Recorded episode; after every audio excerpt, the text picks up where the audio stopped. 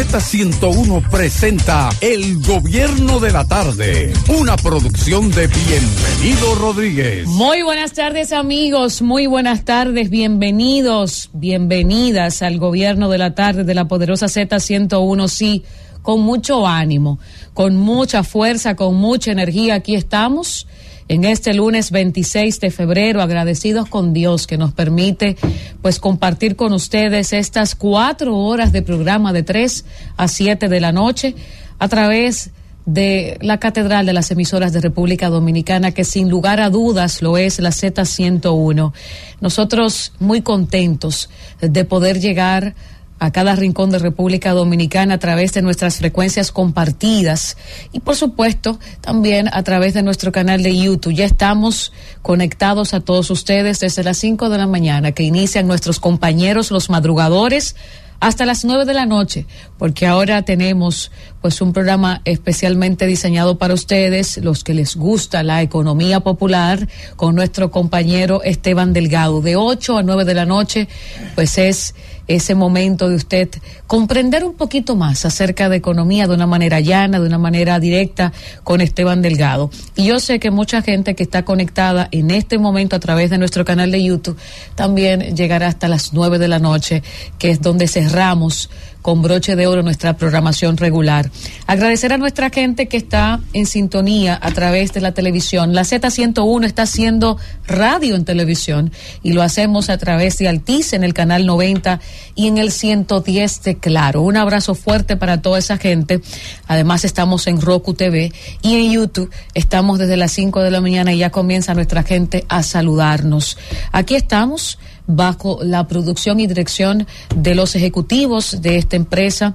Un abrazo fuerte a Francis Villalona, José Manuel Núñez, a Jimena Guerrero y a todo el grandioso equipo técnico que les acompaña a ellos en redes sociales, también los periodistas, los editores. La Z101 es una grandiosa familia y ellos, aunque no están aquí, ustedes no lo ven, no lo escuchan, pues son parte esencial, importantísima de la Z101. Aquí estamos la señora Emeline Valdera, el señor Fausto Montes de Oca, el ingeniero Héctor Rodríguez Pimentel y esta servidora hasta las 7 de la noche con todos ustedes. Y yo en este lunes 26 de febrero, ¿verdad? Pues quiero compartir con ustedes algunas informaciones, las más importantes en horario de la tarde. Y vamos a iniciar con el periódico El Nacional, que pues resalta lo dicho por eh, esta situación del señor Albuquerque que ha, eh, pues, responde a una propuesta hecha por el ex vicepresidente de la República, Jaime David Fernández. Dice el señor Albuquerque que la Fuerza del Pueblo y el PLD llevan a, si llevan a Lionel como candidato presidencial, Abel Martínez será el primero en comprenderlo. Si los partidos Fuerza del Pueblo y el Partido de la Liberación Dominicana decidieran llevar a Leonel Fernández como candidato presidencial para las elecciones del próximo mayo, Abel Martínez será el primero en comprenderlo.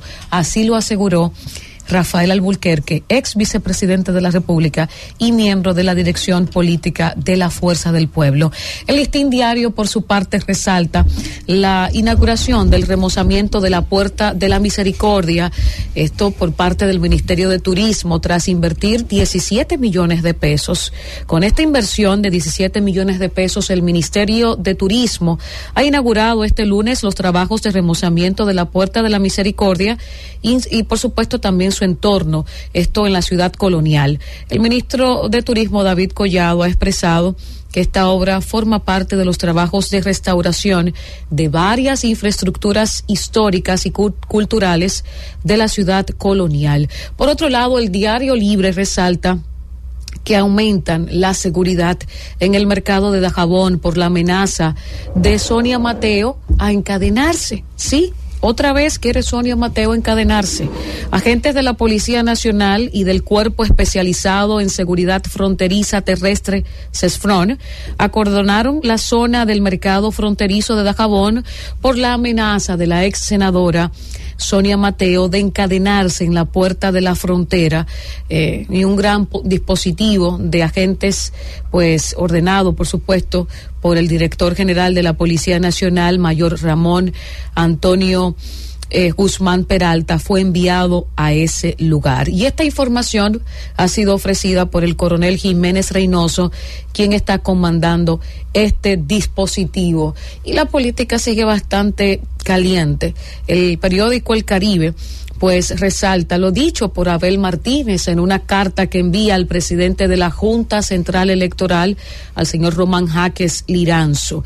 El candidato presidencial del Partido de la Liberación Dominicana, Abel Martínez, remitió una carta al presidente de la Junta Central Electoral, el señor Román Jaques Liranzo, con el propósito de que dicho órgano tome control y medidas tendentes a que las próximas elecciones de mayo no se vean afectadas por las mismas situaciones vividas en el pasado proceso municipal del 18 de febrero.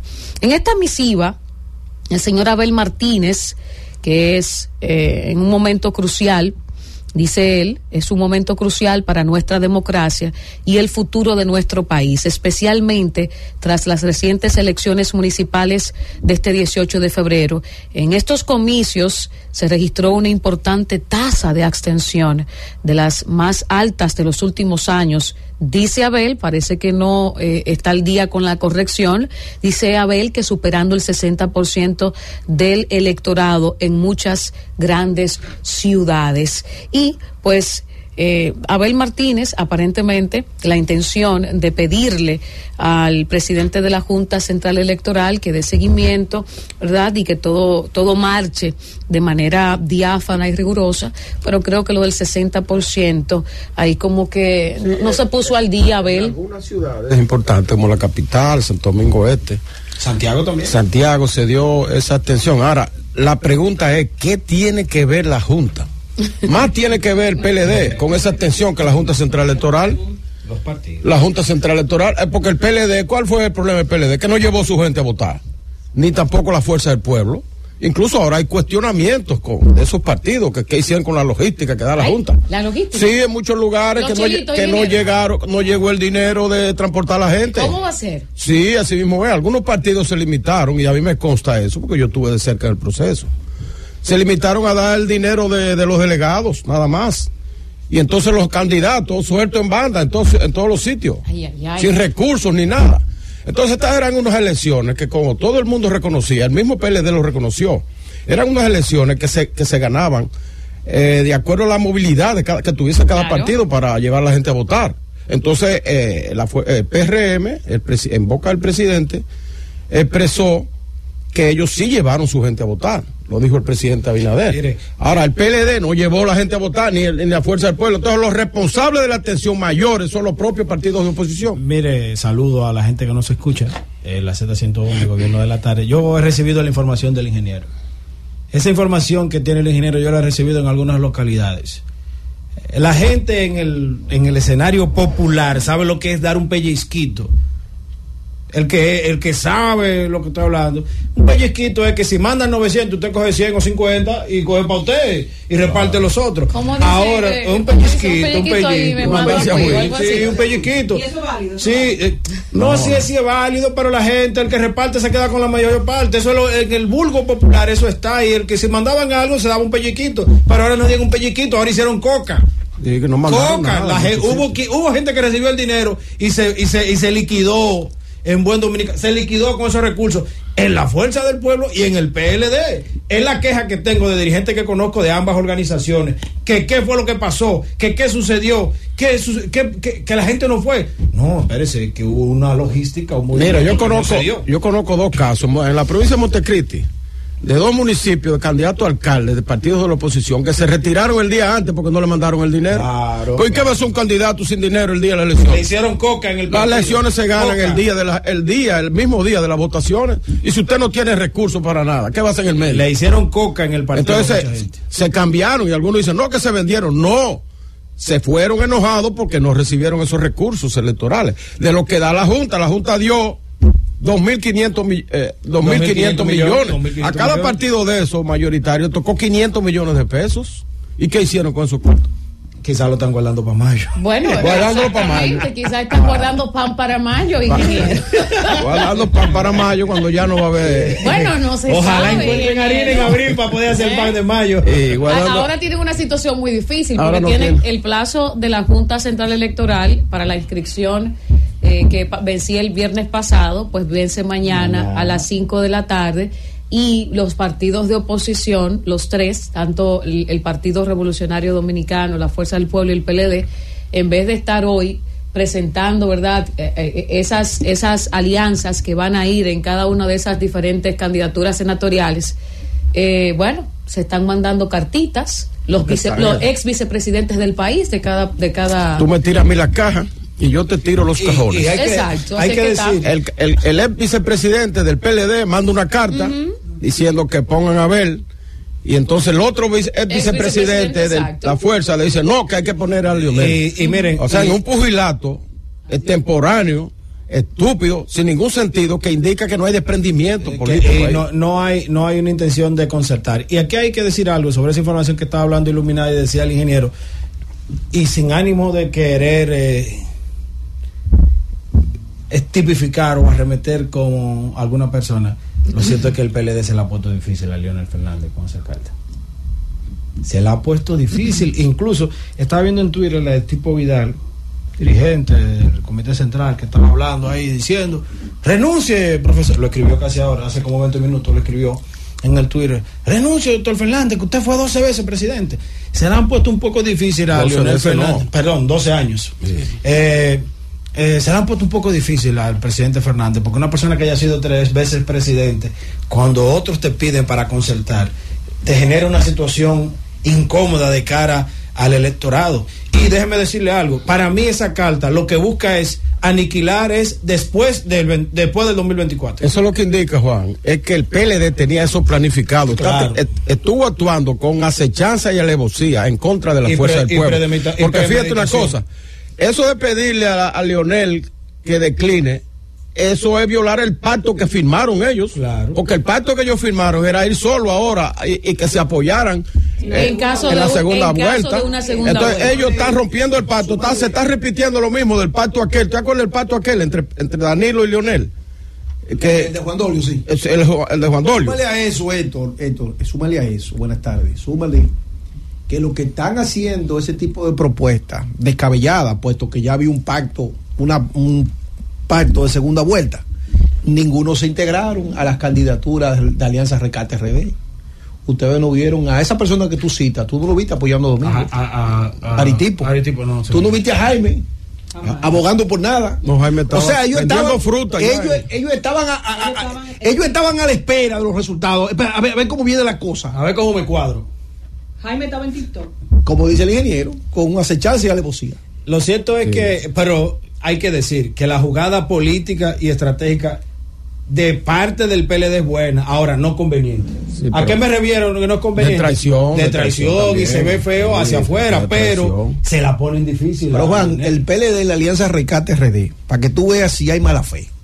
El PLD de la Alianza Recate RD contaba con 20 candidaturas más que la Fuerza del Pueblo. Y además, Juan y compañeros, contaba con las principales plazas políticas, Políticas. con el Distrito Nacional y con Santiago. De manera que era lógico pensar que el PLD en la municipal, por un asunto de llevar más candidaturas comunes en la Alianza Recate RD y representar esas dos plazas importantes en términos de voto, sacara más votos que la Fuerza del Pueblo. O sea, no, nunca se esperaba que algunos dirigentes del PLD iban a agarrar eso como una especie de argumento, de Ah, recurso, para descalificar a Leonel a la Fuerza del Pueblo. O sea, algo totalmente de mala fe. Fausto, que eso fue un desprendimiento ingenuo de Lionel. Ta- Totalmente. Concederle mayor las Totalmente. candidaturas al PLD Porque en las mayores pensando que creyó. después, de buena fe, pensando que ellos le iban a devolver eso como a- con apoyo pero- a, a la candidatura Presidencial, presidencial. pero- pero- y ha resultado que ahora yo he dicho, se han alzado con el santo, con el santo y la limona. Pero hay que reconocer que Lionel se dio cuenta de eso hace tiempo. ¿Y ustedes saben cuándo Lionel se da cuenta de hace tiempo? Cuando tiene que sentarse a hacer un podcast con Julio Romero para garantizar sus votos.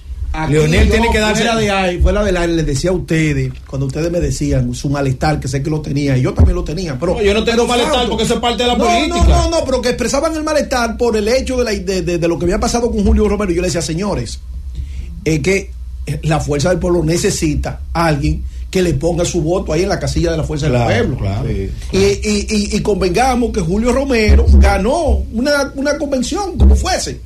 Pero, pero si hubiese, si hubiese sentido buena fe, olvídate que ahí el candidato hubiese sido Luis Alberto. Claro. Pero es que no se, no se notaba la Y buena quizá fe. alcalde, y quizá alcalde. Porque mira, si Luis Alberto hubiese ganado a Diego Atacio, ¿tú sabes lo que dicen el PLD? Esta candidatura la ganamos nosotros, la Fuerza del Pueblo no sacó un voto, aún estando voto verde ahí en la casilla morada. Entonces podríamos, O sea, podríamos decir, compañeros y compañeras, que la alianza Rescate RD, específicamente, por lo que hemos visto de parte del PLD y hacia la fuerza del pueblo, Leonel Fernández, ha sido un error.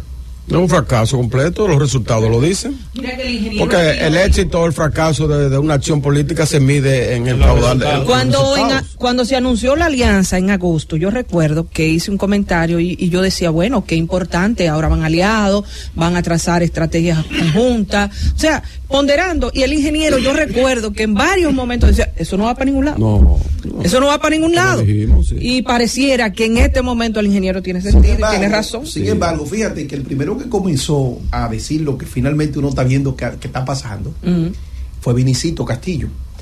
Sin embargo, recordemos qué pasó previo a la firma de esa alianza. Recordemos que unos alcaldes iluminadas se, eh, se pusieron en contra de la dirección del PLD y le dijeron, nosotros no vamos a, a febrero si no hay alianza con, con la fuerza del pueblo. Sí. Recordemos que 11 miembros del comité político Sí. le doblaron el brazo a los demás miembros del comité político para la alianza Rescate RD. Yo creo que Leonel Fernández actuó de buena fe. Creo yo que actuó de buena fe. Actuó Entregó siempre- demasiado, yo creo que está sí. bien, está bien, Entregó pero mucho, pero nunca, mira, y yo fui pro alianza. Pero nunca, nunca, nunca, yo te digo a ti, nunca íbamos a imaginar que todo lo que uno está viendo estaba eh, plan- Planificado. planificado. Porque tú lo ves ahora y tú dices, y tú dices, estos tipos nunca actuaron con Aquí hay una conjura Nunca contra el líder de la fuerza fe. del pueblo. sabes- Miren, esto evidencia que había una conjura con Nunca tiempo actuaron con contra buena Leonel fe. Ahí están los resultados. Para darle un tiro de gracia y sacarlo de las aspiraciones presidenciales. Así mismo es. Por esa organización. Así mismo es. Lástima que cuando nosotros hablábamos acerca de una alianza que estaba calimocha, trunca, la gente lo veía como un tema político. La gente se refería a uno de manera despectiva. Pero es que no había que ser, señores, eh, químico nuclear, como yo repito aquí todos los días, para darse cuenta que esa alianza le faltaba lo más importante, que los líderes de los dos partidos estuvieran de verdad trabajando en conjunto. El tiempo terminó dándonos la razón a lo que muchas veces dijimos que esa alianza no se había compactado. Y nos decían que no, que más adelante se van a tomar un café juntos, que más adelante se van a ir a una actividad y van a levantar la mano juntos. Señores, quedó demostrado que algunos no nos equivocamos a pesar de nuestra corta edad y nos dimos cuenta desde el principio que ahí nunca hubo intención de alianza. Vámonos a la pausa, Francis. Al regreso, ingeniero, tenemos más de este tema. Vámonos a la pausa, Francis. El gobierno de la tarde. El gobierno de la tarde. Tres treinta minutos en el gobierno de la tarde, gobierno de la Z101. Detenido en el caso de Paula Santana, dejó su ropa manchada con sangre en un vehículo. Alex Elvin Cruz Díaz, mejor conocido como Chucky, de 23 años, acusado de estar involucrado en la muerte de Paula Santana, dejó olvidada una prenda de vestir manchada de sangre en un vehículo de transporte, según lo informado en el expediente de solicitud de medida de coerción elaborado por el Ministerio Público. Este nuevo hallazgo arrojó luz sobre el posible involucramiento de Cruz Díaz en la muerte de la joven, ya que la prenda hallada coincide con la que llevaba puesta el día de la desaparición de la joven. En ese sentido, el Ministerio Público arrestó a Cruz Díaz y a Joaquín Alexander Hidalgo, alias Alex, de 38 años, quienes actualmente están detenidos en la cárcel preventiva de San Luis, mientras se determinan las medidas de coerción. Y ya hemos visto algunos familiares de estos dos involucrados en la muerte de esta joven decir pues que no son ellos o por lo menos no es uno de ellos los culpables de esta muerte. También hemos visto al abogado de uno de ellos pues mm, restar méritos, restar méritos a la investigación y a los resultados de la investigación del Ministerio Público. Siendo las 3 y 32 minutos en el gobierno de la tarde, gobierno de la Z101. Es el momento de iniciar con los comentarios y corresponde el turno a nuestra compañera Emeline Valdera. Gracias, Iluminada. Saludar a los compañeros en la mesa y también a nuestros oyentes. Nuestros oyentes que día tras día prefieren la Z101, el gobierno de la tarde y el gobierno de la Z.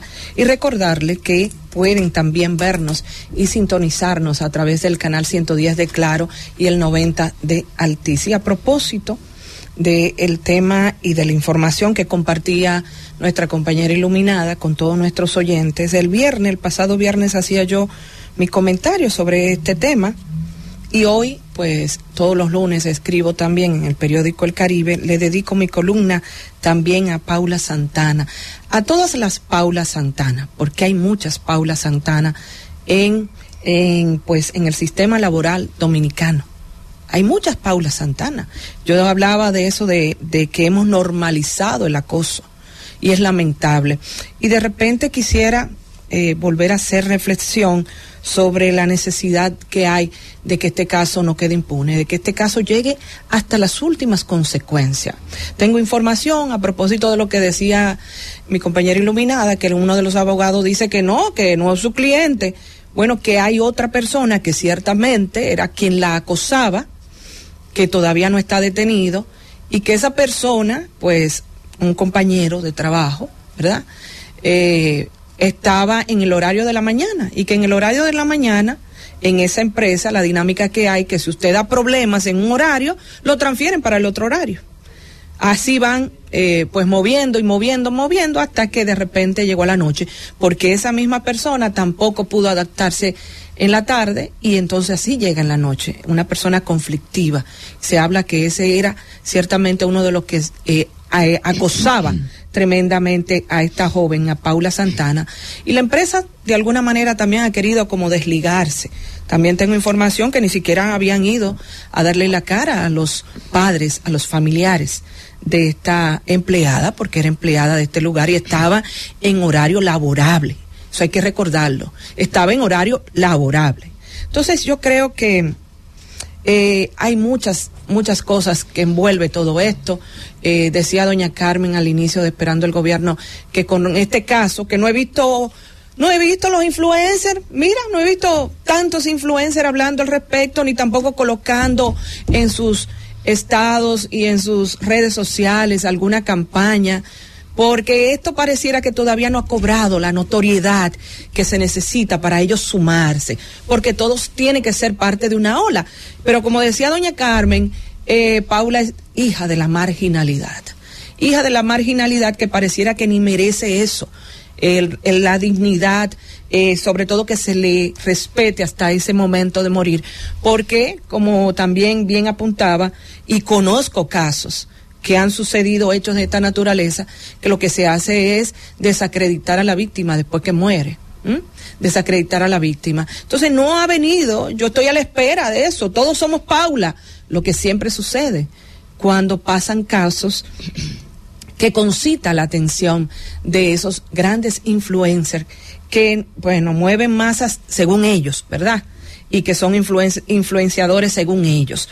Entonces, lo reali- la realidad es que a mí me gustaría, y vuelvo y lo repito, eh, lo he dicho en otras ocasiones, que alguien se ponga los pantalones y realmente tengamos un código penal adecuado a estos tiempos, que nos ayude pues a concretar penas como lo merecen estos delincuentes, estos asesinos, estos psicópatas, quien haya hecho eso, merece, no merece 10 años, 20 años, 30 años, que es la pena máxima. No, no merece eso. Merece incluso la pena de muerte. ¿eh? Merece cadena perpetua. Es lo poco que merece. Para mí, creo que ciertamente nos ha faltado agallas para poder tener y defender el Código Penal y sobre todo ponerse en el medio y mediar entre ambos sectores, tanto los progresistas como los eh, conservadores, como la iglesia. Pero tenemos que tener un Código Penal que nos ayude a tipificar todavía mucho mejor todo este tipo de situaciones, porque duele, duele cuando eh, pasa el tiempo, como nos ha pasado, y aquí mi compañera iluminada hacía también un comentario al respecto, ver a este asesino, por ejemplo, de Mickey Bretón, hablando en los medios de comunicación, como si nada pasara. Ahora es toda una celebridad, ahora es todo un famoso.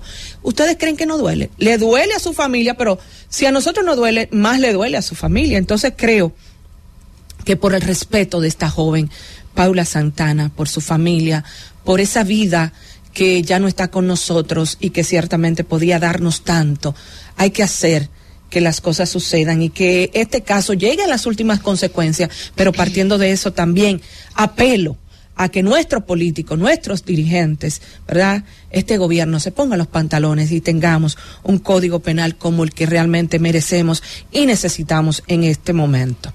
Y por otro lado, eh, hay una información que ha servido la Junta Central Electoral y que cuando tú la ves, tú de, repente tú dirías, bueno, qué, qué bueno, qué felicidad, qué alegría el hecho de que la mujer, la representación de la mujer en las elecciones municipales alcanzaron el 42.84%. Y usted la ve así, usted dice, bueno, pero está bien, como me dijo un compañero, ay, pero eso está muy bien. Pero para mí no es más que una cortina de humo. ¿Y, y por qué le digo que es una cortina de humo? Bueno, son 100 1.598 mujeres que en esta ocasión a nivel municipal han alcanzado pues alcaldía, vicealcaldía, regidoría, son directoras eh, distritales, vocales, suplentes. Sí, sí, sí. Y eso no está mal. Yo no digo que está mal. Ahora, ¿por qué digo que es una cortina de humo? Porque si usted se pone a revisar todos los datos, ciertamente las posiciones en las que la mujer ha ocupado una mayor relevancia no son posiciones de, de principalía, no son las alcaldías, son las suplentes a regidora, regidoras, vicealcaldías, que de hecho, ingeniero, ahí tenemos la de ganar, porque somos 142 posiciones y los hombres nada más 16. Pero la medida en que son hombres los candidatos a alcaldes, Así es. La mujer siempre va a ser candidata a vicealcalde. por el tema de la cuota Correcto. también. Entonces, pero bueno, nos regalan la vicealcaldía para entonces ellos asumir la alcaldía, que es la posición real, la más importante. Entonces, cuando pasamos balance y con relación al 2020, en el 2020 conquistamos 19 puestos de en las alcaldías y los hombres, oigan esto, 139. ¿Ustedes saben cuánto conquistamos ahora en el 2024? Solamente de 142 alcaldías para los hombres y para las mujeres 16. O sea que estamos, en lugar de crecer, descendimos, descendimos tres posiciones. Entonces, no digo, yo soy de la que me gusta ver el, va- el vaso medio lleno, pero también esto nos debe mover a una reflexión y sobre todo en el sector político, vuelvo, y dirigenciar de nuestras fuerzas políticas, entender la importancia que tienen las mujeres, que no solo debemos ir a posiciones decorativas, a posiciones de relleno, como bien explicaba el ingeniero, que si, bueno, si es un hombre, un alcalde de esos 100 158 eh, posiciones, tiene que ir una vicealcaldesa por el tema de la cuota.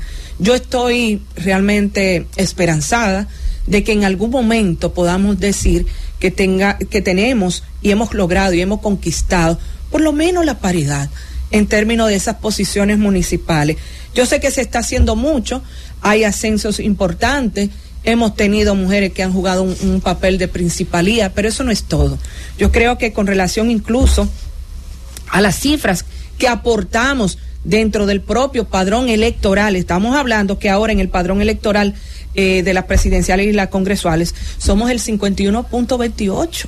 O sea que en esa misma eh, medida debería corresponderse las posiciones que alcanzamos.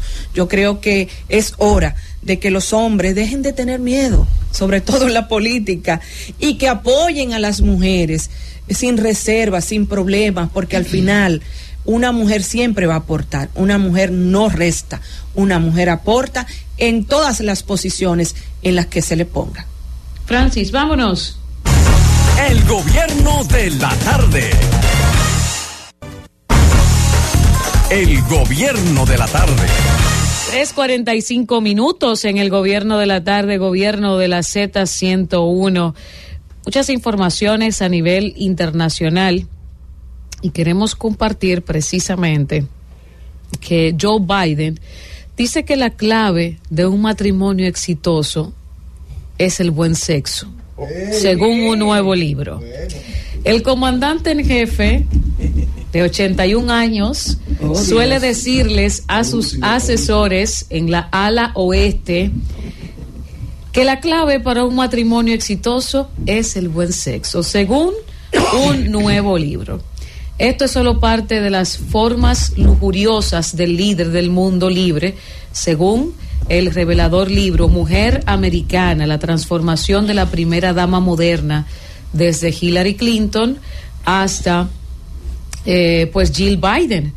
Esto es de la periodista del New York Times, Kathy Rogers, y el libro relata numerosos casos a lo largo de los años en los que Biden creó momentos incómodos al opinar públicamente sobre sus inclinaciones. Prefería estar en casa haciendo el amor con mi esposa mientras mis hijos están dormidos, dijo Biden. Tiene potencia, ¿Verdad? Biden. Tiene fuerza. Eh, Tú sabes que esa afirmación de Biden se corresponde con una teoría muy vieja. ¿Cuál que- teoría? que tienen los orientales, los Ajá. chinos, esa gente, Sí. que dicen que el hombre, el hombre tiene dos cabezas. Ay, Cristo Cuando declina una, la otra se fortalece. Ok.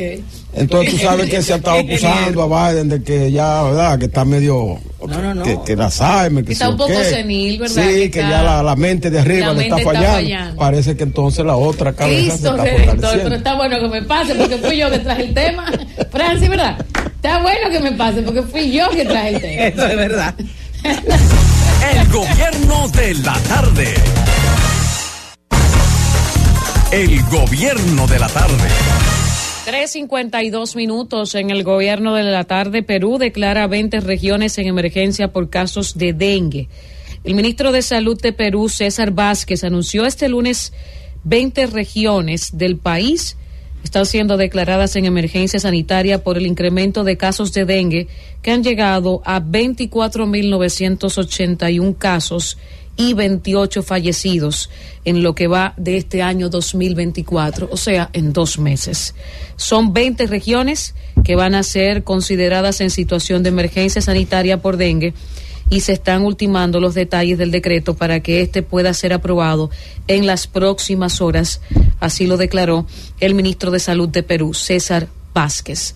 Siendo las 3 y 52 minutos en el gobierno de la tarde, momento de escuchar el comentario de nuestro compañero Juan Reyes. Gracias, iluminadas. Saludos a los compañeros que comparten cabina con nosotros y a las personas que nos escuchan a través de la Z101, Z Digital y aquellos que nos ven a través de la magia de la televisión, Claro TV, Altiz y YouTube de Z Digital. Eh, he quedado asombrado por el caso de Paula Santana, la joven de 23 años que murió asesinada por dos personas. Pero llama la atención llama la atención que la joven había denunciado el acoso laboral.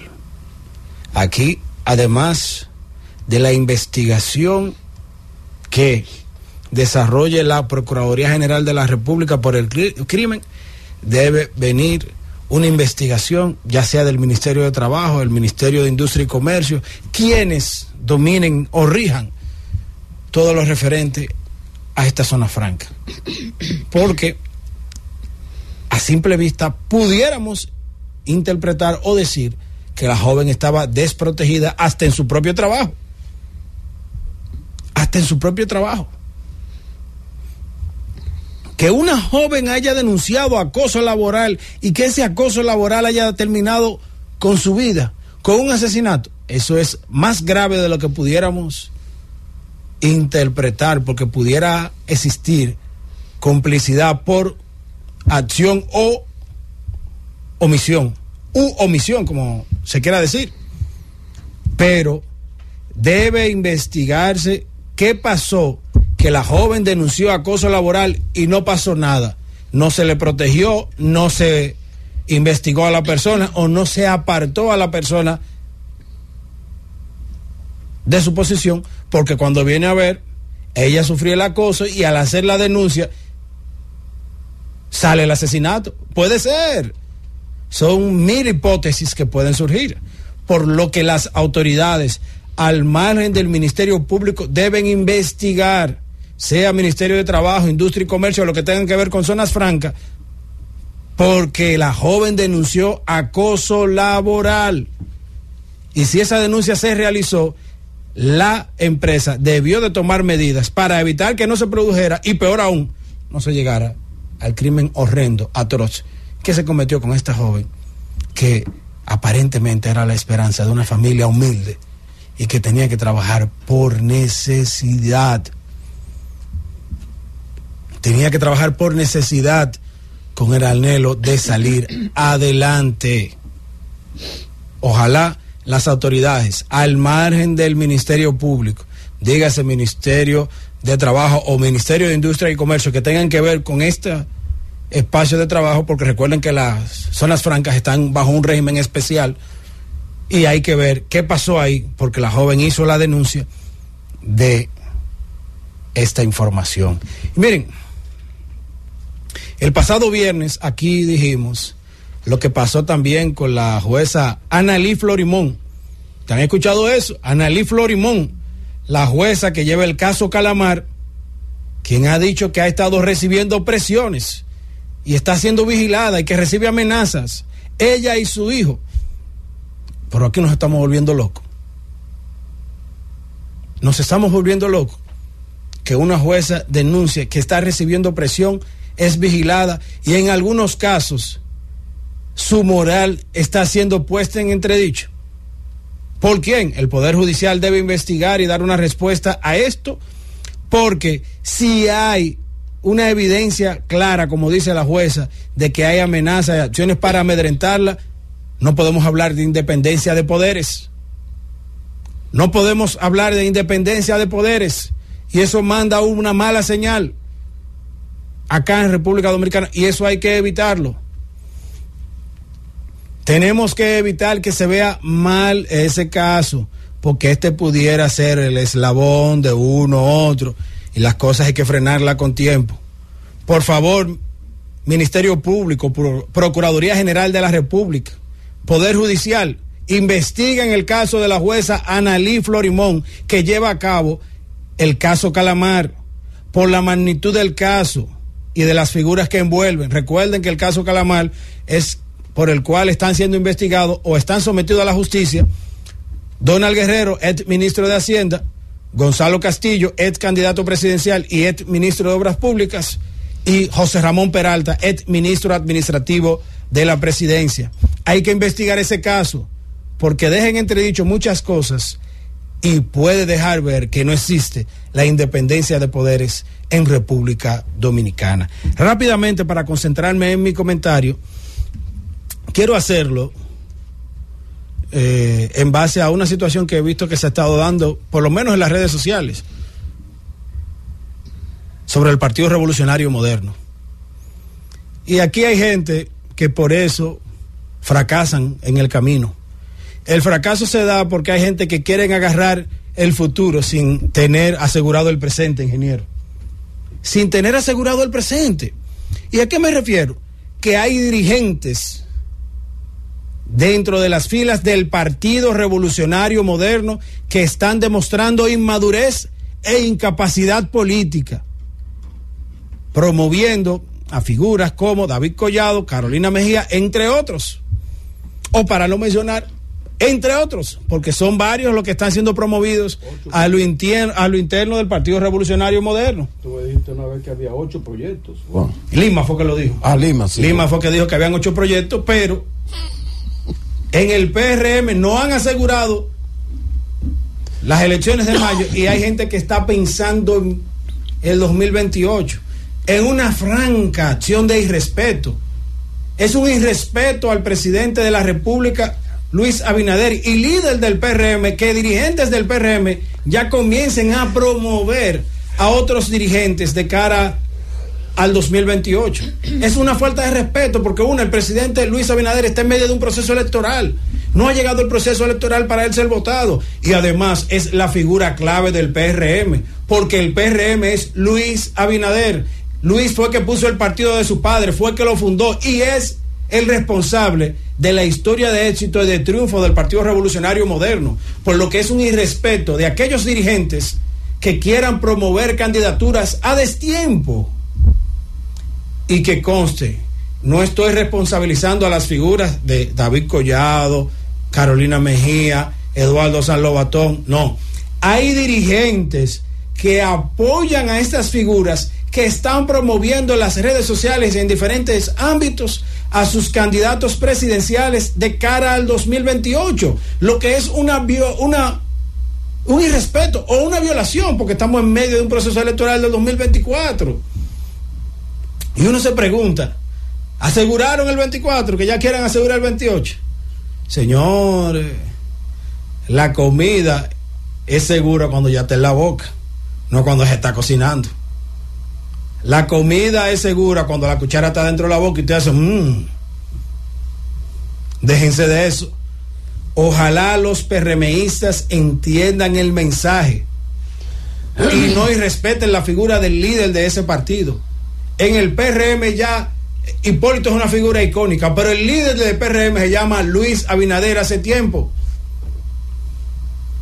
Por lo que es recomendable que los dirigentes medios, altos y bajos del PRM bajen la guardia y se concentren en el 2024.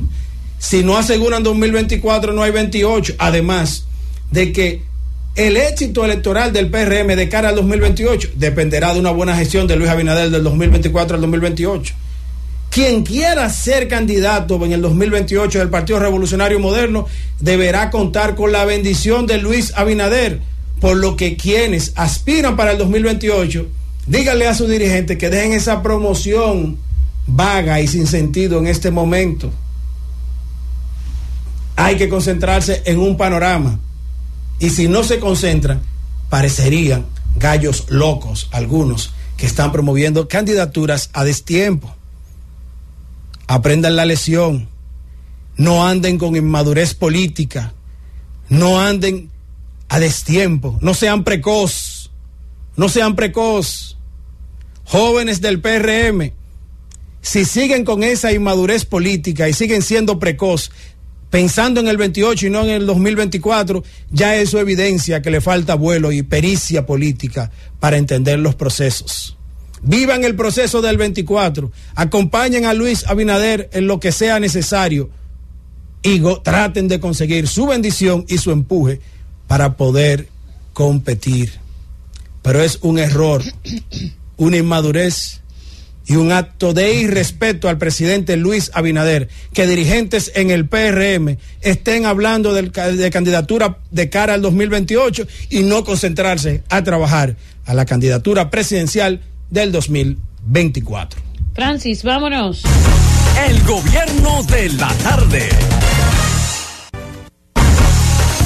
El gobierno de la tarde. Cuatro y siete minutos en el gobierno de la tarde, gobierno de la Z101. Francis Villalona, son las cuatro y ocho minutos. Y es tiempo de Iluminada Muñoz. En este lunes, pues yo quiero quedarme en la parte política. Ya mañana, pues estamos 27 ah, de febrero, ¿verdad? Eh, toda la, la cobertura de la Z101 la rendición de cuentas del presidente Luis Abinader. Y nosotros, por supuesto, estaremos aquí con ustedes. Mañana nos vamos a centrar más en lo que lo que va a decir el presidente Luis Abinader. Pero hoy yo quiero hablar de la actividad política ordinaria, la que se realiza a diario. Ayer, hace una semana de las elecciones municipales, estas elecciones que se celebraron el 18 de febrero, y donde el Partido Revolucionario Moderno, pues arrasó con las diferentes plazas. Es la palabra más llana y la más clara. Arrasó con la mayoría de las plazas en República Dominicana. Todavía hace algunos días estaban disputando, vemos como eh, todavía en Dajabón hay una situación, ¿verdad?, con, con Sonia Mateo y su partido.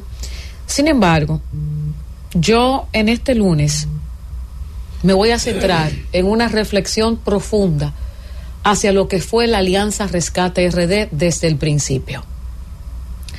Pareciera que el tiempo, como todos los plazos se cumplen, terminan dándonos la razón a algunos que nos arriesgamos y decimos lo que pensamos, o lo que vemos, o lo que visualizamos, o lo que podemos sentarnos a evaluar. Yo recuerdo que aquí mismo nosotros hablábamos acerca de que faltaba la unión de Danilo Medina y el presidente Fernández, que esto iba a ser más adelante, que toda todos los tiros no se lanzan de una vez, que esta alianza eh, sí iba a dar resultado, que el PRM tenía miedo, y tildan a uno de politiquero, porque ahí es donde se equivocan algunos fanáticos de la política. No entienden que uno está llamado desde estos micrófonos a analizar las situaciones. Distintamente uno tenga pues cierta simpatía por uno que otro candidato o político en ejercicio.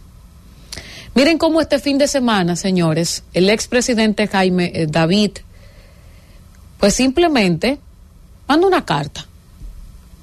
Entre todo lo que dice, pues simplemente entiende que Leonel Fernández debe de declinar. El ex vicepresidente, eh, Rafael Alburquerque, pues también envía una carta. Como miembro de la Fuerza del Pueblo, pues él entiende que estando mejor políticamente a nivel de reconocimiento, a nivel de apoyo, Leonel Fernández que Abel Martínez, quien, quien tiene que declinar, según Alburquerque, es Abel. Pero miren cómo aquí se han violado todos los acuerdos, señores. Lo primero es que aquí estuvo Natanael Concepción de la Fuerza del Pueblo y dijo que incluso yo lo consulté esto con, con Francisco Javier García y Miguel Vargas Maldonado y lo digo porque le pregunté antes de para poder decirlo, ¿no? Les consulté sobre esa, e, e, esa cantidad de acuerdos en la alianza y si había un documento firmado y ciertamente lo hay. Y en esta en este acuerdo que se hizo no estaba establecido que ahora, luego de unas municipales, se esté hablando de que un candidato presidencial decline. A la fuerza del pueblo, a Leonel Fernández, aparentemente el Partido de la Liberación Dominicana le jugó sucio.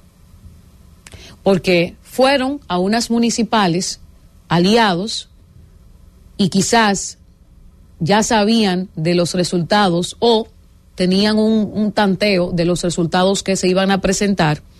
Y simplemente, señores, ahora, o no ahora, vamos a ser justos, recuerden desde cuándo se está tirando, ¿verdad? La información de que, bueno, debe de ir Abel Martínez porque la fuerza del pueblo en estructura es más débil, que no sé qué, que no sé cuánto. Hace rato que el Partido de la Liberación Dominicana está mandando metamensajes desde antes de las elecciones municipales.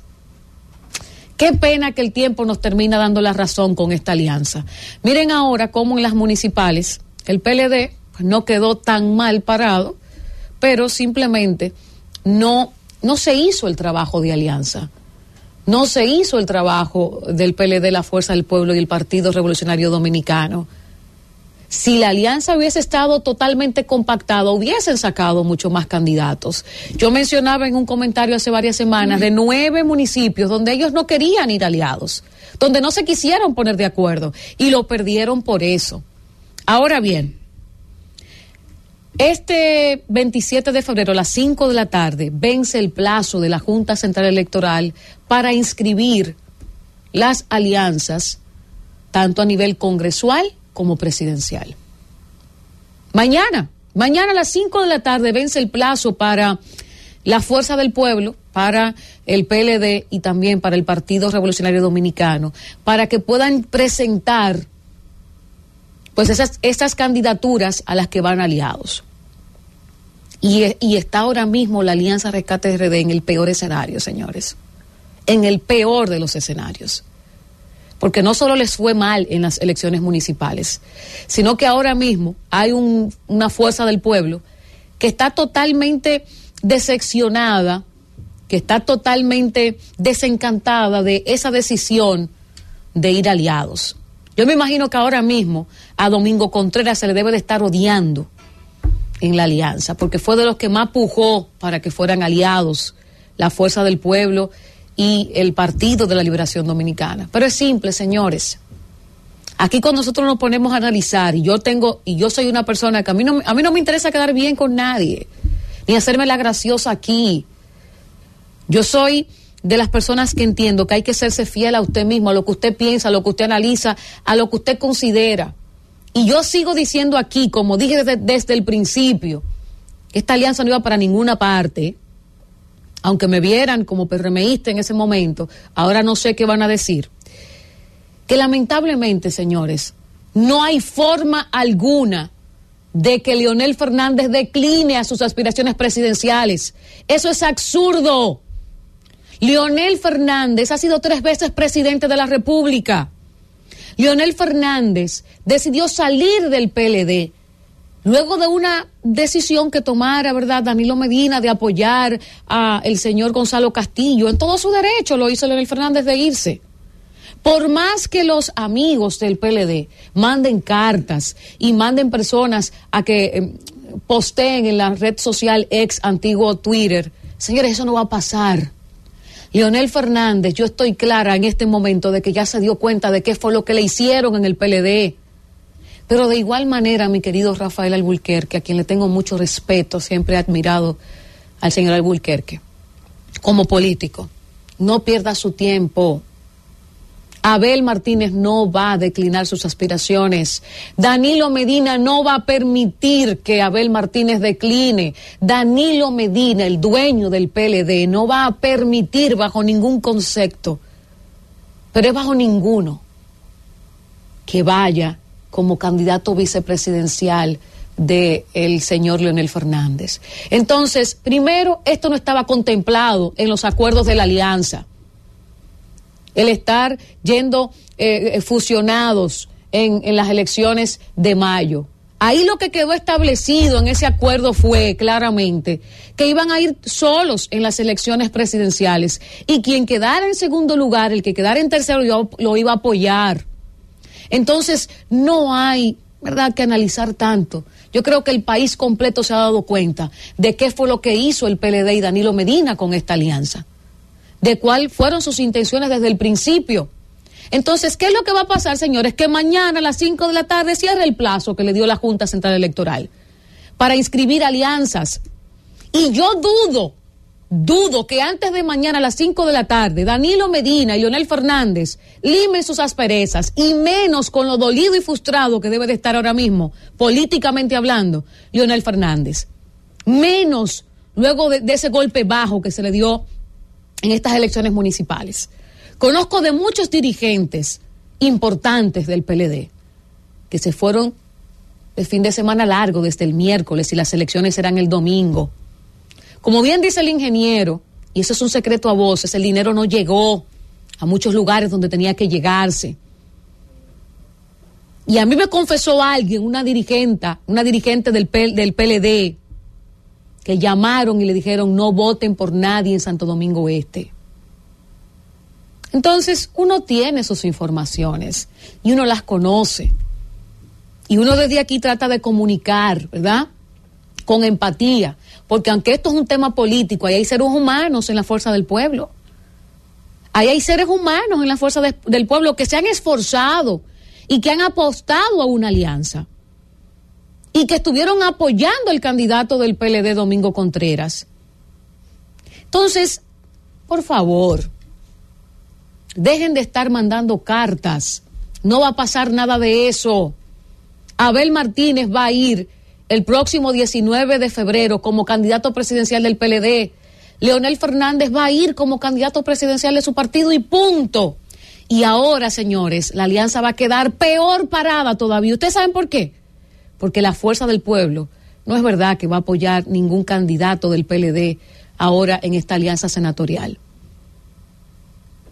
Lo que va a pasar con los partidos de oposición, señores, es digno de estudiar. Siéntese, estúdielo, mírelo, analícelo. Pero el PRM tampoco, y no es mi comentario en el día de hoy, es que se escapa al análisis de este fin de semana.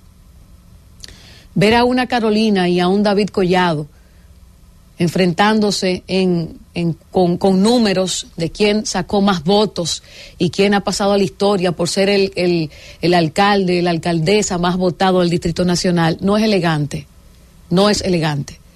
A unos meses de las elecciones presidenciales, no es elegante que ningún funcionario público ande visitando programas insinuando que tiene aspiraciones en el 2028. No es elegante tampoco.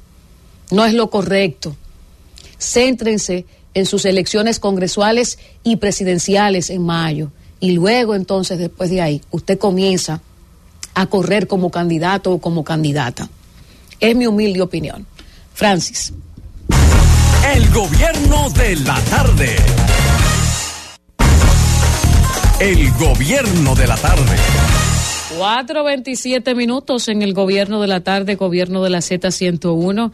Y bueno, qué lástima que no vi esta información antes para incluirle en mi comentario, pero legisladores del Partido de la Liberación Dominicana esperan que la solicitud, pensaba que era una carta, no una solicitud formal, del ex vicepresidente, el señor Jaime David Fernández, es de que el candidato presidencial de la Fuerza del Pueblo decline sus aspiraciones y apoya al candidato morado.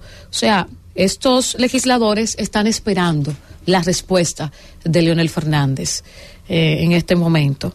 Mientras en el oficialismo aseguran que sin importar el pacto que se haga, la oposición, eh, ¿verdad? que no se ha puesto de acuerdo, a nivel presidencial el PRM volverá a ganar de manera arrolladora el 19 de mayo pues los legisladores del PLD pues están esperando una respuesta de parte de Leonel. Vamos a ver si se la da de aquí a mañana. A través, a través de, Rafael, Rafael Albuquerque. Rafael Albuquerque. Yo no entiendo. Además, yo claro. entiendo que no era una solicitud eh, formal, porque de, de ser una solicitud formal debió hacerse la Charlie Mariotti como secretario general del partido o el presidente Danilo Medina. Pero bueno, los legisladores, la noticia es que los legisladores del PLD están esperando una respuesta de parte de Leonel Fernández a esta invitación a declinar para que pase a apoyar a Abel Martínez como candidato presidencial de la Alianza Rescate RD. Siendo las 4 y 29 minutos en el gobierno de la tarde, gobierno de la Z101, es el momento de continuar con los comentarios y corresponde el turno a nuestro compañero Fausto Montes de Oca. Muy buenas tardes, Iluminada Muñoz. Buenas tardes, compañeros acá en la mesa. Buenas tardes al país que nos escucha. Buenas tardes a Franci, Karina, Josema. Buenas tardes al país. Buenas tardes, compañeros. Miren, el día de hoy yo me voy a referir a una asamblea que se está dando en Estados Unidos, se dio en Estados Unidos, eh, sobre los la conferencia de conservadora que, que está encabezada por Donald Trump. Y allí se ha dado cita a algunos de los líderes de Latinoamérica, como Bolsonaro, eh, Bukele, eh, Milei. Y me ha llamado poderosamente la atención el giro que está tomando el mundo. El mundo está tomando un giro en términos políticos hacia la derecha. Y esto me lleva a pensar de que realmente, al parecer, el mundo va a vivir, está viviendo un nuevo ciclo. Recordemos que todo vuelve y se repite. Todo vuelve y se repite. Al parecer, la derecha está tomando mucho auge, la derecha política. Y ese auge tenemos que verlo con que ya, al parecer, en los ciudadanos del mundo, el tema de las libertades, el tema de la democracia, como que ya no es un valor tan importante. y pasa entonces a ser un valor secundario. Recordemos que siempre se ha dicho que eh, la derecha produce y la izquierda distribuye.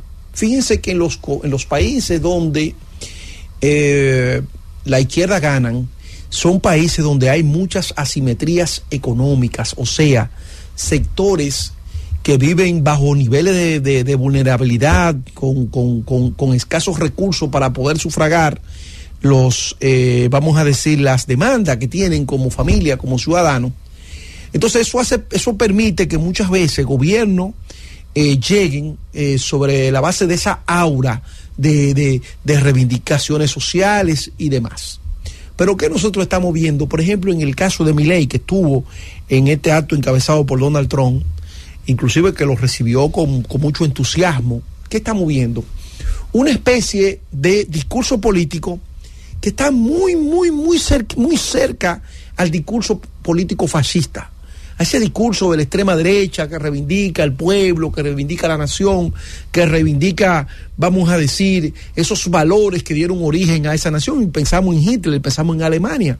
¿Cómo surge Hitler en Alemania? Luego de la Primera Guerra Mundial, el Pacto de Versalles, se le imponen unas condiciones a este país que consideraron, vamos a decir, eh, ofensiva. ¿Por qué? Porque eh, inclusive le limitaron su territorio, tuvieron que pagar unos, unas, unas deudas de guerra, etcétera. Entonces, eso generó en la población una especie de, de malestar. Y la gente entonces en Alemania comenzó a sentirse mal. Y todo ese, ese malestar lo, lo, lo reivindica Aldo Hitler, que era una persona que dicen los biógrafos que era, una, era un pintor mediocre, que no era una persona, vamos a decir, que, de, que había descollado dentro de la sociedad alemana.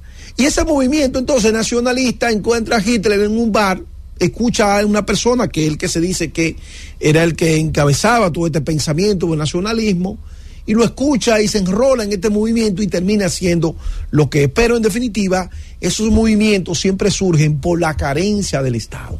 Cuando nosotros vemos, por ejemplo, en Argentina con Milei, ¿qué encontramos? Que Milei llega a un país con una inflación súper altísima. Un país que produce de todo, tiene los cuatro climas de los cuatro de, de, de, de, las cuatro estaciones del año. Usted se va al norte, se va al sur, se va al centro, lo tiene todo. Argentina lo tiene todo. Puede producir todo en el año completo porque tiene las cuatro estaciones dentro de su territorio. Un país rico con yacimientos petrolíficos y demás. Pero sin embargo, la democracia y las instituciones allí estuvieron ausentes. Y eso entonces miró hacia un liderazgo de estos perfiles. Lo mismo Donald Trump. Donald Trump se nutre de decir que el inmigrante es el que está dañando a Estados Unidos. Y en base a eso construyó una mayoría de blanco clase media que en cierto modo exacerbó ese sentimiento anti-inmigrante. Y ahí vemos cómo ganó las elecciones. Inclusive en los discursos de estos líderes de derecha siempre atacan a la globalización. Entienden que la globalización es el mal, es el, es el mal de todo, ¿verdad? Porque la globalización se aperturaron las fronteras y los países comenzaron entonces a trasladar a lugares donde esas ventajas comparativas le pudiesen permitir producir más a menor, a menor costo. Pero en definitiva, la derecha en América Latina, al parecer, está ganando cuerpo y eso es preocupante porque porque nosotros, por ejemplo, que aquí en la República Dominicana, que durante muchísimo tiempo fue gobernada por un partido y un líder de pensamiento de derecha, pensamiento conservador, siempre se distinguió una parte de esos gobiernos como gobiernos represores.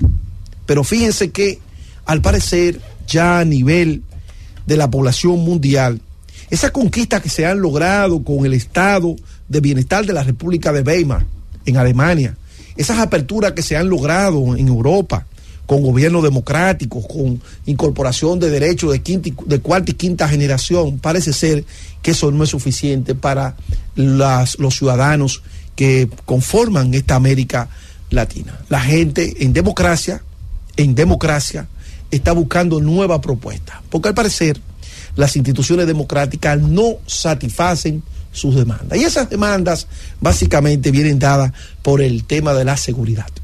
Fíjense que los gobiernos, cuando, cuando la, la población mira a gobiernos de derecha, regularmente, regularmente, es porque ya tiene muchas necesidades materiales satisfechas, porque la derecha se, se, se, se, se caracteriza, se caracteriza básicamente por gobiernos que dan o ofrecen mano dura ofrecen castigar, eh, la, vamos a decir, la delincuencia. Mientras que los gobiernos de izquierda lo que ofrecen es la distribución de bienes, ofrecen políticas de sociales, de, de alto impacto sociales para grupos vulnerables. Fíjense cómo Brasil, luego con Lula da Silva y Dilma Rousseff, luego de crear riqueza en ese país abundante, que sacaron muchísimas personas de la pobreza y también pararon el tema del, del tema del medio ambiente que venía ya siendo muy degradado, como luego de que a este, a, a este gigante del sur llamado Brasil, mucha de su población sale de la pobreza y se incorpora a la clase media. Entonces, luego de toda esa bonanza, luego de toda esa riqueza que viene, viene Jair Bolsonaro. Entonces, estas son unas poblaciones que usted no termina de entenderla, porque si hay un gobierno que te está dando riqueza y te está dando estabilidad, porque hay que cambiarlo. Bueno, precisamente por eso, porque probablemente los gobiernos de izquierda, como bien dice el juez Zaffaroni, él entiende que el delito lo genera la propia sociedad y que los delitos, los delincuentes no son delincuentes, sino que son víctimas. Y probablemente desde la teoría de la izquierda, el delincuente no se ve como delincuente, sino como se ve como víctima del sistema. Y probablemente en Brasil lo que pasó fue ello, eh, aquello, un país que creció y que incorporó mucha de su gente a sectores de clase media, pero sin embargo descuidó el tema de la seguridad ciudadana. Y en, medio de, esa, de ese descuido de la seguridad ciudadana, entonces crecen este tipo de liderazgo. ¿Qué está diciendo Donald Trump y por qué ha crecido Donald Trump? Nosotros que estamos aquí nos damos cuenta como las personas que entran a Estados Unidos de manera ilegal lo mandan a estados amigables, como el caso de New York. Y nosotros vemos en los videos, y ustedes son testigos, que Nueva York parece la Duarte con París. Aquel lugar tan bonito como está eh, la plaza principal que todo el mundo visita, eh, eh, esa plaza se ha convertido en una Duarte con París. Y usted lo ve, por ejemplo, haciendo carreras de motores. ¿Cuándo usted iba a imaginar que Estados Unidos iban a hacer carreras de motores? En definitiva, Donald Trump está apelando ese discurso de, de, que Estados Unidos está siendo deteriorada moralmente por esa inmigración y en cierto modo no deja de tener razón. Entonces uno se pregunta, ¿por qué se permite que en sociedades tan avanzadas como Estados Unidos, situaciones que son perfectamente manejadas, se le dé entonces ese tipo de apertura? Ah, porque en Estados Unidos el Partido Demócrata se nutre de dos fuentes de votos principales, y ya con esto concluyo, con el voto de los obreros y con el voto de los hispanos. Fíjense que la politiquería no está simplemente referida a República Bananera o, o repúblicas o, o, o, países tercermundistas, sino que en el primer mundo también se ve el juego de la política con este tema de votos, como se observa en Estados Unidos. De manera que la derecha está avanzando y eso tiene signo que hay que analizarlo porque en definitiva la derecha nunca ha distribuido riquezas. Francis. El gobierno de la tarde. El gobierno de la tarde. 4.42 minutos en el gobierno de la tarde, gobierno de la Z101. Continuamos con los comentarios y es el turno de escuchar el de nuestro compañero, el ingeniero Héctor Rodríguez Pimentel. Gracias, iluminada. Muy buenas tardes, colegas en la mesa. Buenas tardes al pueblo dominicano. Bueno, en el día de hoy ya concluye el proceso electoral de las elecciones municipales. Ya hoy vence el plazo para apelar los resultados. Algunos casos están en el Tribunal Superior Electoral, pero ya hay poca cosa que hacer en cuanto a reclamos de ese proceso. Y yo creo que el proceso pasó de manera regular, de manera tranquila. Hay que anotarle un, un punto a la Junta Central Electoral, que pudo arbitrar el proceso sin mayores quejas. Porque la verdad que este, este muchos años, las primeras elecciones eh, municipales eh, o elecciones en sentido general que uno no escucha las quejas de los escáneres, de que en tal eh, provincia no se pasaron los datos, de que se fue la luz en tal lugar y entonces hubo que contar los, los votos en la Junta Municipal Electoral. Eh, de que protestó un miembro de, un partido político al momento de, lo- de- de los cómputos, en el centro de cómputos de la Junta. Una serie de quejas que se producían en el, en el- anteriormente que ahora no se verificaron. Entonces hay que darle crédito a la Junta. Una Junta Central Electoral que nosotros teníamos muchas aprensiones con relación a ellos por la forma titubeante en que se había manejado durante el, el proceso previo a las elecciones. Aquel asunto de permitir que los partidos políticos desobedecieran la ley electoral, llenando de vallas y haciendo manifestaciones a destiempo, pero finalmente se plantó la Junta Central Electoral y hay que darle un reconocimiento por eso. Nosotros esperamos que esa misma actitud de la Junta, ahora en estas municipales, pueda verificarse también en las elecciones presidenciales del próximo mayo. Eso en cuanto a la Junta Central Electoral. Ahora, en cuanto a los partidos políticos, su comportamiento postelectoral, la verdad que eh, en algunos de ellos hay mucho que, mucho que comentar. Por ejemplo, lo que está ocurriendo en el Partido de la Liberación Dominicana y en la Fuerza del Pueblo. Ambas organizaciones, después de haber eh, hecho un pacto, una alianza RD, que una alianza sin entusiasmo, nosotros lo dijimos, eh, una alianza eh, que, ¿verdad? Que, que se compactó en el 90% de los municipios, de acuerdo a lo que ellos señalaron, pero que le faltaba lo fundamental, aquella, aquella parte de que se refirió Miguel Ángel cuando esculpió a David, la escultura famosa aquella, que después de haberlo esculpido de manera casi perfecta, entonces dijo, le falta algo a esto, y es que le faltaba el alma. Y entonces a esa alianza entre, entre la Fuerza del Pueblo, el PLD y el PRD le faltaba el alma, le faltaba el entusiasmo para que efectivamente tuviese resultados positivos. Eso nunca se agregó, siempre lo, lo que fue matizada esa alianza por declaraciones aventureras de que iba a pasar tal o cual cosa en el proceso, de que había unos hackers que había sido contratados por el DNI para boicotear las elecciones, que iba a haber una, un boicot del gobierno a las elecciones. Hasta eso se llegó a decir. Entonces, toda esa, esa incertidumbre que creó la oposición en el proceso electoral fue lo que se manifestó el día de las elecciones, el pasado domingo. Una tensión electoral que afectó mayormente a la oposición, porque fueron los partidos de oposición los que no tuvieron el, el- el- entusiasmo necesario para llevar su gente a votar, ni la logística necesaria tampoco para llevar su gente a votar, que era fundamental, porque unas elecciones municipales, eh, nosotros lo hemos dicho aquí, no despiertan tanto interés, a pesar de que debería sí despertarlo, porque se trata de elegir las autoridades más próximas a la población en los municipios. Pero todos sabemos que los alcaldes y los regidores resuelven muy poco, muy pocas cosas y le han ido quitando todas las atribuciones que antes tenían. No tienen nada que ver con el servicio de agua, con el servicio de salud, con el servicio de educación. No tienen nada que ver con el alumbrado eléctrico de las comunidades. No tienen nada que ver, nada que ver con la seguridad. Entonces, elegir un alcalde y un regidor, ¿para qué? Eso es lo que la, la población se pregunta.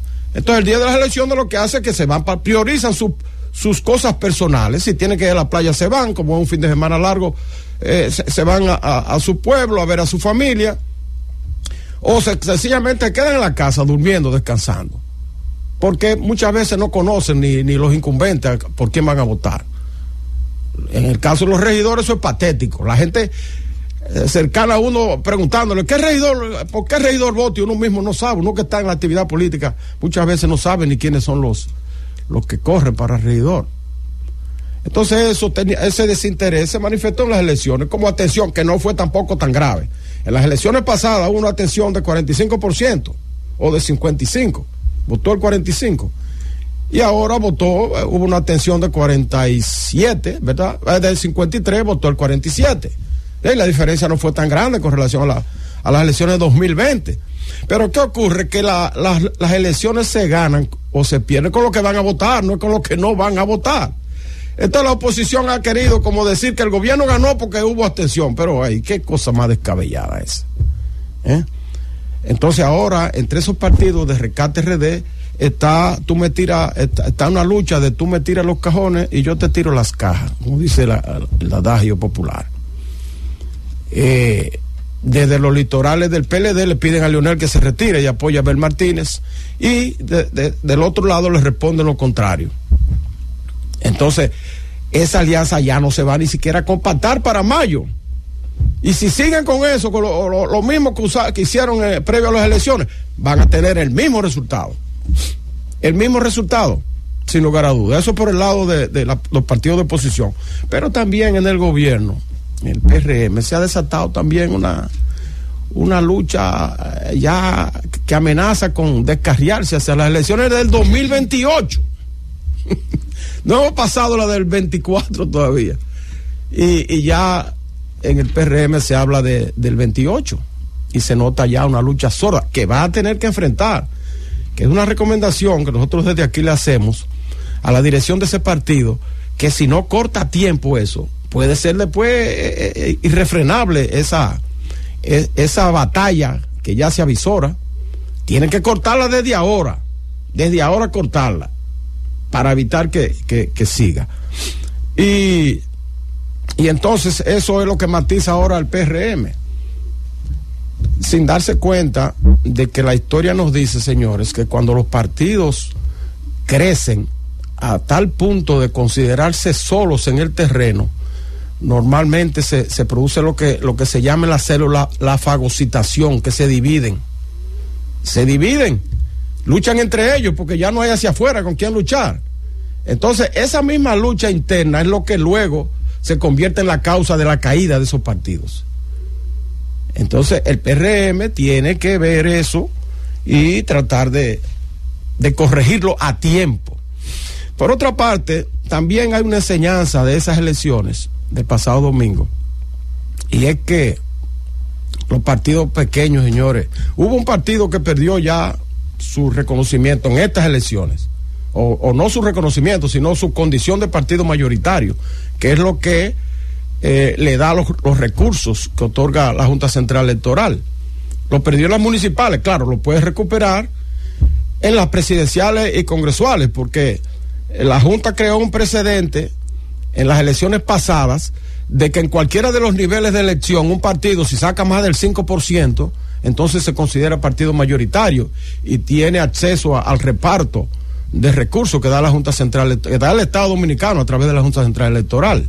De manera que el PRD, por ejemplo, que perdió, que ahora lo que sacó creo que fue un, un dos puntos y pico por ciento, no llegó al 5%, puede recuperar esa eh, su participación, ese pastel, en las elecciones congresuales o en las presidenciales que se avecinan.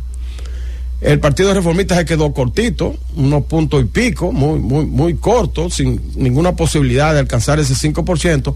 Y los demás partidos pequeños, algunos hicieron un papel, un papel muy deslucido, mil y pico de votos. Eh, yo no sé para qué, 35 partidos políticos en la República Dominicana, no sé para qué. Para ir a aliarse. Lo, en total, por ejemplo, los partidos aliados al Partido Revolucionario Moderno sacaron un 10%, entre todos es una buena participación, pero eran 20, 23 partidos que apoyaban al PRM, un 10%.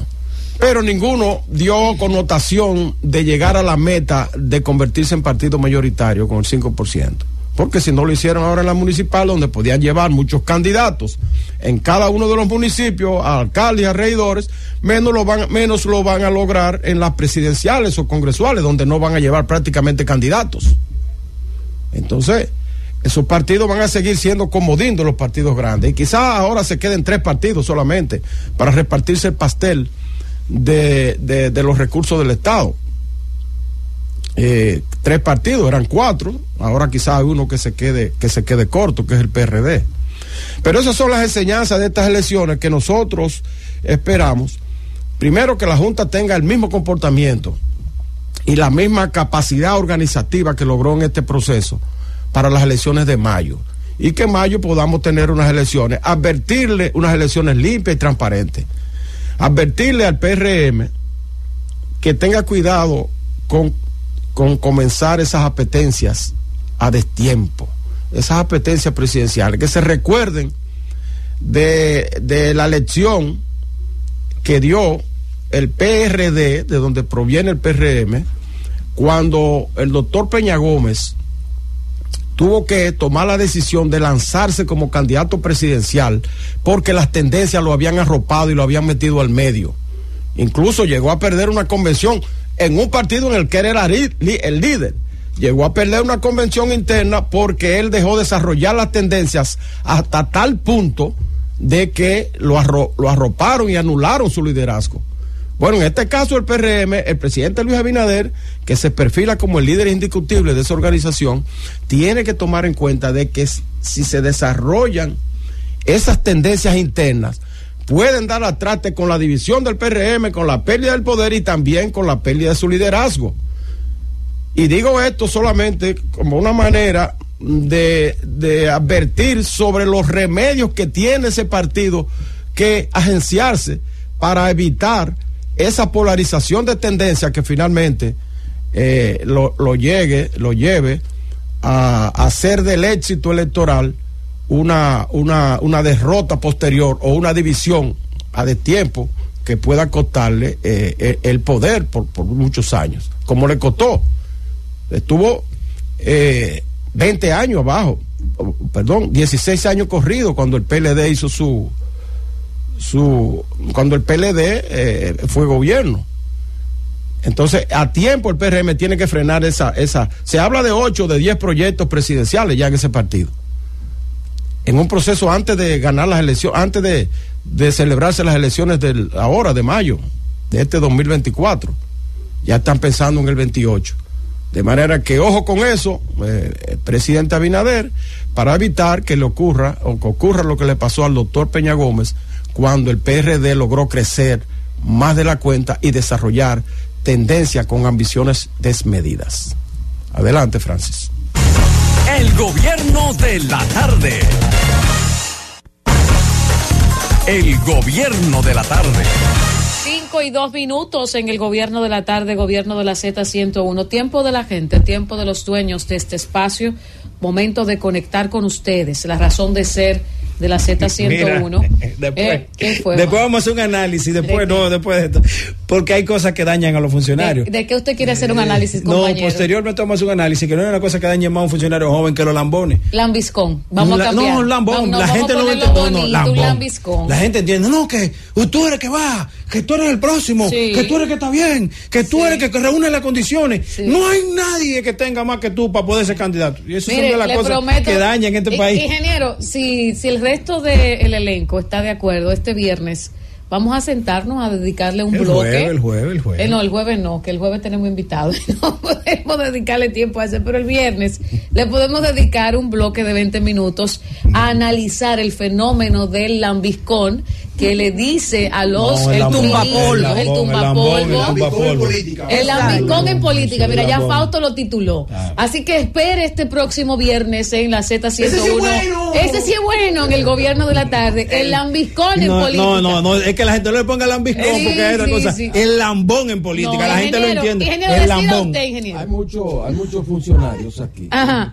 que necesitan con urgencia aquel personaje de, de, la, de, de los emperadores griegos, o griegos no, romanos, que le ponían uno, un empleado de, ¿verdad? del Estado.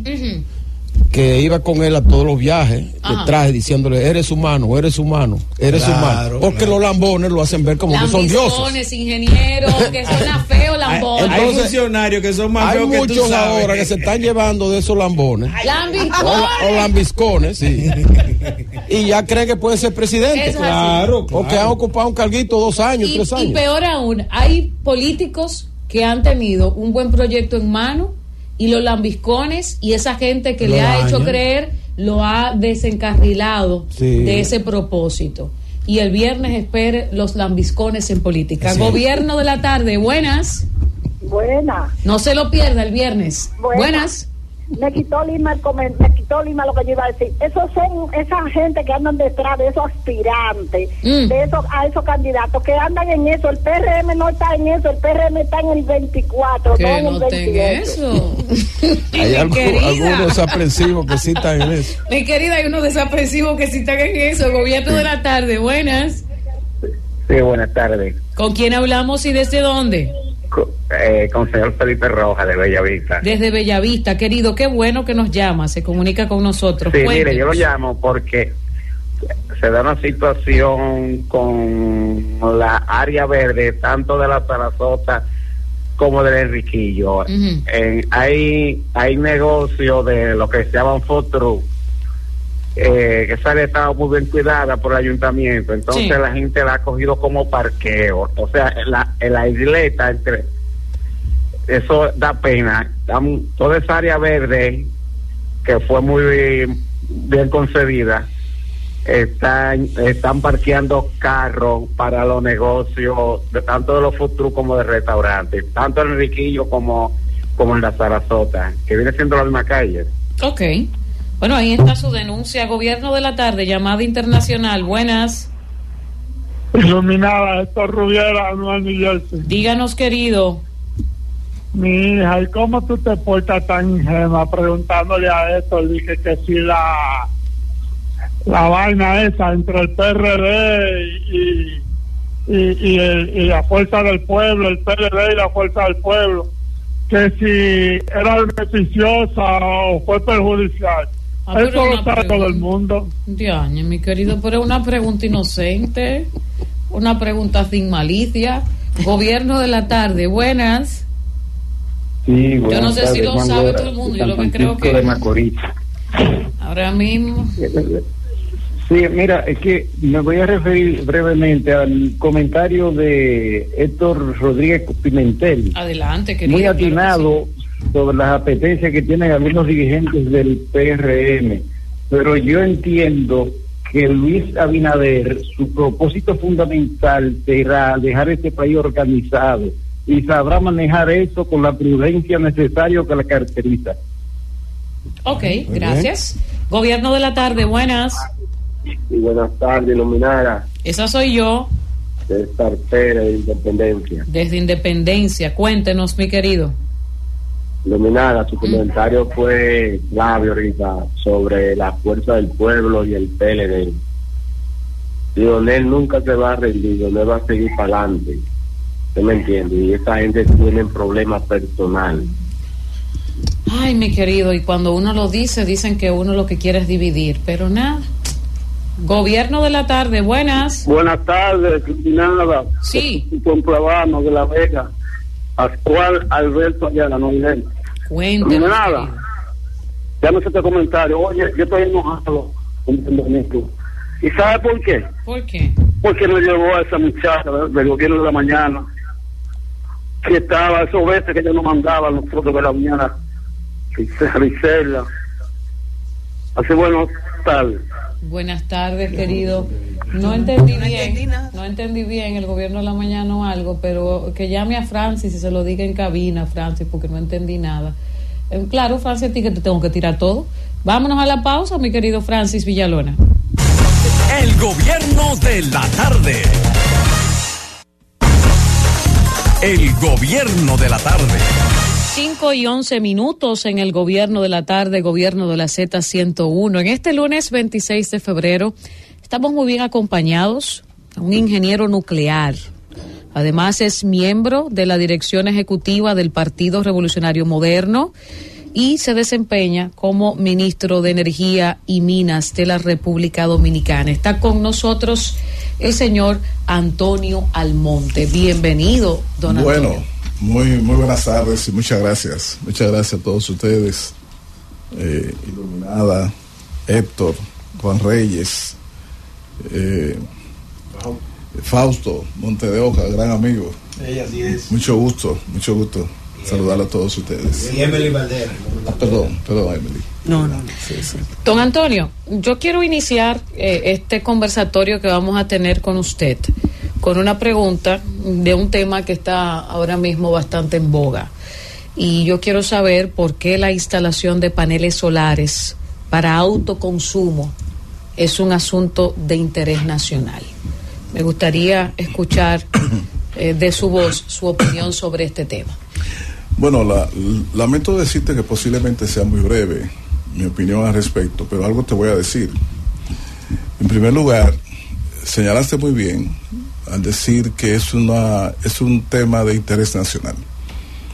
Y lo es porque eh, la ilusión, el esfuerzo de nosotros es que se expanda eh, tanto como se pueda el uso de paneles solares en viviendas, en pequeños y medianos negocios, que puedan producir la energía que consumen y también el esquema podría ser el de vender hacia las redes los excedentes de generación eléctrica de tipo solar.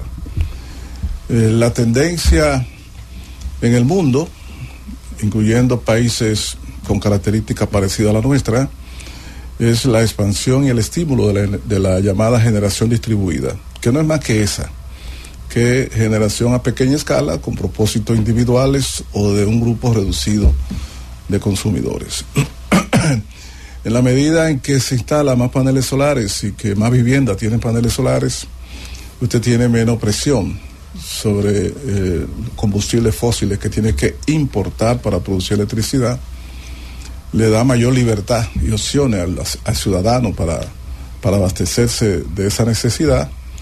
Se reduce también la dependencia, eh, se, gana mayor autonomía energética en el país, se reduce las emisiones contaminantes, es decir, en sentido general, es positivo porque hasta las economías populares o las economías menores se ven beneficiadas porque liberan ciertos ingresos que tenían que pagar lo liberan para otras actividades. Es decir, yo con esto lo que estoy diciendo, que el resultado neto es altamente positivo. Ahora bien, ¿qué resulta? Que la instalación masiva de paneles solares no podemos decir que no tenga eh, impacto a nivel de las redes de distribución y de todo el sistema en sentido general. Eh, ¿Y por qué? Porque las, las instalaciones se hacen en hogares o en negocios que no es que prescinden de las redes, sino que quieren utilizar alternativamente la electricidad proveniente del sol, proveniente de, energía solar que se transforma. Lo que quiere decir que la instalación en tu casa o en el lugar que sea tiene que prevalecer. La instalación de redes, la disponibilidad y la posibilidad de abastecerse de energía en cualquier circunstancia en que el sol falle. Una nube que pasa, una lluvia que cae, o la noche que llegó. Usted no está pensando en que entonces no tiene energía eléctrica, porque tiene que estar disponible esa electricidad para eso. Y tiene que estar funcional el sistema de redes. Y ya el sistema de redes y la disponibilidad son cuestiones responsables de la distribuidora. Entonces, eh, en todos los países que se que camina hacia una expansión masiva, como creo que aquí parece ser que vamos a, a lograrlo de paneles solares, en todos los países se establece mecanismo de regulación a los fines de que le garantice el cumplimiento de esa libertad al, consumidor, a la persona que le interese, garantice algunos intereses a la distribuidora y también eh, nosotros tengamos la conciencia de que tecnológicamente, o sea, técnicamente, la instalación es consistente con la necesidad de preservar la estabilidad de las redes, etcétera. Para eso, la, la, Superintendencia de Electricidad ha contratado consultores externos, consultores internos, está haciendo, creo que está en la fase final, de consulta con diferentes asociaciones, agentes del sector eléctrico, con eh, con órganos especializados del Estado, la Comisión de Energía, nuestro ministerio, etcétera. Y eh, antes de que finalice este semestre, eh, a la mayor brevedad, la Comisión adoptará las resoluciones que normarán la expansión de los paneles solares o de la generación distribuida. Lo que pasa es que las cosas no son, no siempre se hacen a la velocidad que alguno quiere y la manera como alguno quiere.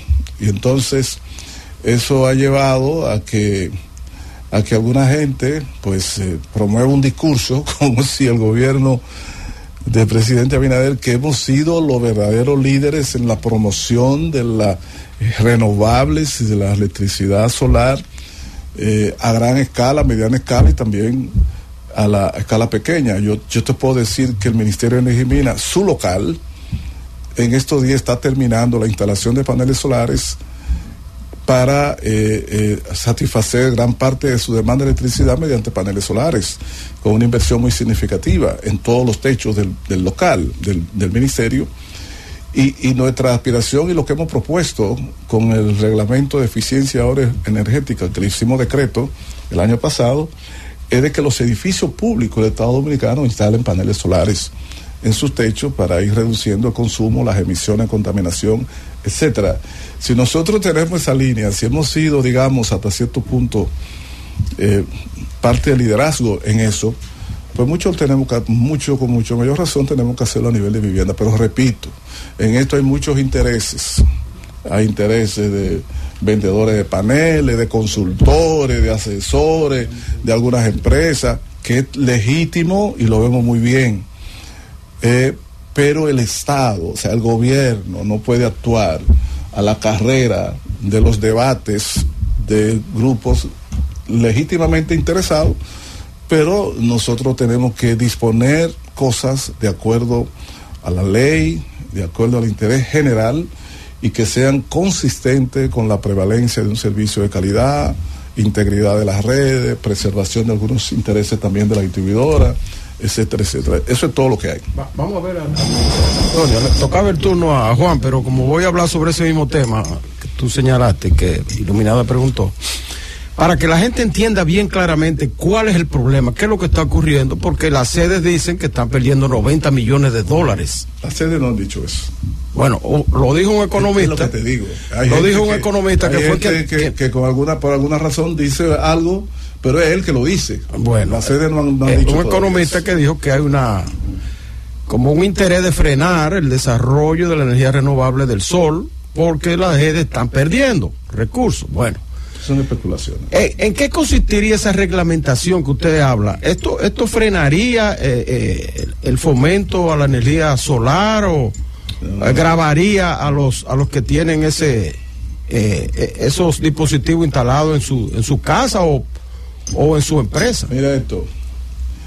Eh, yo no quiero entrar en detalles porque eso correspondería al superintendente de electricidad. Además, es, hay, una, hay una reglamentación que se está estructurando que todavía no ha sido hecho oficial ni pública. No, debe, llegar, por ejemplo, al ministerio antes de, de hacerse pública. No ha llegado. Sí conozco porque este, hemos trabajado en muchas discusiones con eso. Eh, que se está en ese proceso. Por lo siguiente no puedo dar detalles, pero te puedo decir que el propósito es lo contrario, no es frenar, es estimular es estimular el crecimiento del uso de paneles solares en viviendas, escuelas, negocios, eh, pequeñas industrias, etcétera. No es frenarlo, es estimular su uso.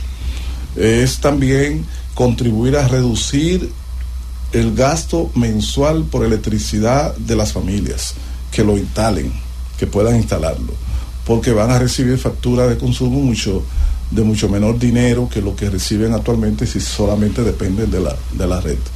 O sea, somos nosotros los promotores de la electricidad solar fotovoltaica a nivel gran escala y a nivel distribuido, porque, porque hemos estudiado el tema y vemos las ventajas. La ventaja para el ciudadano y la ventaja para el sistema en sentido general jamás puede ser retranca. No puede ser retranca. Nosotros queremos garantizar el suministro de energía a la población. Te digo más. La, la, la, línea estratégica que ha seguido el gobierno en materia de energía eh, en estos años ha sido la de garantizar al país el suministro de energía. Y usted dice, bueno, ¿qué quiere decir eso? Ah, en el año 2022, con la guerra de Ucrania, fueron muchas las naciones más grandes que nosotros que tuvieron crisis de abastecimiento de energéticos, tanto de combustible como de electricidad, por las circunstancias que conocemos la guerra de Ucrania. La República Dominicana no tuvo crisis de abastecimiento, que no tiene una sola gota de combustible, República Dominicana, que es una isla, no está interconectada con ningún otro sistema. Sin embargo, el gobierno supo gestionarse en ese vendaval que fue la guerra de Ucrania respecto al impacto en el gas natural y el carbón. Y nosotros no tuvimos déficit ni problema de... de, por, por- ¿por qué? Porque hemos concentrado mucho en la gestión de la oferta de electricidad, en promover las licitaciones que se necesiten y en estar día a día con los generadores para garantizar a la ciudadanía. Una manera de garantizar el abastecimiento y reducir la dependencia del exterior es precisamente expandiendo las renovables en proyectos a mediana y gran escala y expandiendo las renovables en uso casa por casa. Porque de esa manera tenemos menos presión de demanda, tenemos menos emisiones, tenemos un precio más bajo y tenemos que usar menos dinero para subsidio electricidad. O sea, nosotros no tenemos eh, de ninguna manera eh, ningún otro propósito que no sea establecer ahora, repito señores, no se trata de cinco casas, se trata del potencial de decenas y decenas de miles de hogares, de casas, sobre todo clase media baja, clase media alta, etcétera, negocios que van a instalar. Y que y que esa conexión masiva eh, cuando el sol fluctúe tiene su impacto en el sistema de redes que las cuales están conectados. Y hay eh, costos eh, eh, de, de la distribuidora, del consumidor, etcétera. Y todo eso tiene que ser plasmado con claridad en una resolución profesional de acuerdo a la ley y al sentido común. Entonces no podemos hacer algo para que fulano diga o fulano no diga. Acusar o hacer esos planteamientos, nosotros lo vemos como una especie de chantaje. El gobierno lo que quiere es pararlo, el gobierno para que nosotros tengamos que eh, aprobar lo que posiblemente le conviene a un sector. Ese no es el problema de nosotros. Nosotros vamos a votar la posición pública, transparente, que corresponde al interés nacional. Y el debate que se abra, pero sobre la base de lo que el gobierno ha establecido, no de especulaciones. Juan. Eh, ministro, un placer tener por acá al ministro Antonio Almonte, ministro de Energía y Mina. Usted ha mencionado en esa parte de las dos preguntas que ha recibido, bajar la demanda. Ha, ha tardado inversión estatal en la construcción de más eh, plantas eléctricas, partiendo de que Punta Catalina fue la última gran inversión estatal para mejorar el sistema de producción de energía. Entonces, ahora usted plantea que con la producción de energía solar bajaría la demanda, como que parecería que hay un faltante o no se está produciendo la energía total que se, se tiene que consumir y también que esos paneles solares, además de producir energía para esos hogares, estarían llevándola también al sistema que pudieran también venderse. Entonces, ¿qué pasa aquí? Falta inversión en plantas eléctricas, partiendo de que fue Punta Catalina la última gran inversión que hizo el Estado para producir energía en República Dominicana. Mira, Reyes, Punta Catalina fue la única, la única licitación realizada por el gobierno, por los gobiernos de 16 años corridos del PLD. Durante los primeros ocho años del, digo, los ocho años de, del 2004 a 2012 del presidente Leonel Fernández no se hizo una sola licitación pública para instalación de nueva planta. Y durante los ocho años corridos de Danilo Mino se hizo una sola Punta Catalina, que fue Punta Catalina que por cierto se licitó en el 13 y se inauguró en el 20. Claro. Y cuando se inauguró, según los archivos históricos, la demanda de energía en República Dominicana había crecido en más de 700 megavatios. Es decir, que el crecimiento de la demanda en ese periodo se comió lo que iba a entregar Punta Catalina. Yo puedo decirte que es, que es casi un crimen que en una que un gobierno en naciones como esta se tarde 16 años u 8 años o 5 años para hacer una licitación de instalación de nueva planta. Típicamente las, las licitaciones para instalación de nueva planta de generación se hacen cada 3 años, no llegan casi nunca a 4 por una razón muy sencilla. La demanda de energía crece vegetativamente y activamente en toda sociedad viva, sobre todo una sociedad en expansión económica. La demanda de energía crece. Eso en primer lugar. En segundo lugar, otras plantas se van, van envejeciendo y van saliendo del sistema. Y en tercer lugar, cuando tú haces la licitación para una nueva planta eléctrica, la construcción de esa planta te lleva mínimo tres años. Entonces, en lo que se viene a construir y entra en operación, si tú te has retrasado, pueden pasar 7 u 8 años y la demanda creciendo. Entonces, ¿qué hicimos nosotros? Nosotros llegamos en el 20 y en el 21 lanzamos la licitación de Manzanillo de 800 megavatios. Y a final del 21, con la recuperación post-COVID y la expansión de la economía, tuvimos que hacer una licitación de, de urgencia porque la economía crecía galopantemente y la, La demanda aumentaba. capacidad de generación que había era precaria en el sentido de que podía abastecer la demanda, pero tenían que entrar en operación plantas eléctricas carísimas por el tipo de combustible, por el tipo de tecnología y por su obsolescencia. Entonces nosotros licitamos una de urgencia de 400 megavatios, que es las 190 megavatios que hay a la entrada de Boca Chica, de Ciba, Sí. y los 178 megavatios que hay colocado en Asua, en los negros, que debo decirte que sin esos casi 400 megavatios es posible que nosotros el año pasado, en el 2022, por ejemplo, el año pasado, tuviéramos algún tipo de déficit. Y licitamos también, en noviembre del año pasado, lanzamos hace pocos meses otra licitación de 800 megavatios. Pero además de en generación, eh, generación renovables, nosotros encontramos 457 que había instalado en sus 16 años los gobiernos del PLD. Megavatios. Ah, pero en estos tres años y pico hemos instalado 570. Encontramos 457 de muchos años, nosotros hemos instalado 570. Y ahora mismo hay en construcción 1420 megavatios, sobre todo de energía solar, eh, la mayoría de los cuales se van a inaugurar en el transcurso de este año y, y otro el año que viene. ¿Por qué esa estrategia? Por lo que decía al principio, esta sociedad, esta economía, este país, tiene que tener suficiente energía de tecnología moderna, de baja contaminación, bajas emisiones de contaminantes, con un combustible de precio competitivo, como es cuando hay situaciones normales internacionales, el gas natural, y al mismo tiempo que tenga una, lo que llamamos reserva fría, que es un margen de reserva que oscila entre 15 y 20% para la circunstancia en que una planta gigante o una planta importante salga del circuito por cualquier eh, inconveniente normal de, de- los equipos. Y esa es la estrategia nuestra. Es más, esa estrategia es tan así que también licitamos y está en proceso de construcción de una terminal de gas en Manzanillo para no tener toda la disponibilidad de gas natural en una sola terminal, en un solo tanque, en una sola localización aquí en el este. Y desarrollar un polo de producción y de almacenamiento de combustible y producción de electricidad en el norte. Y se inició y está en camino la construcción de una línea de transmisión de 345 kV, una línea de transmisión de alta capacidad para salir de Manzanillo, pasar por Guayubín y llegar a los bordes de Santiago en la subestación Naranjo.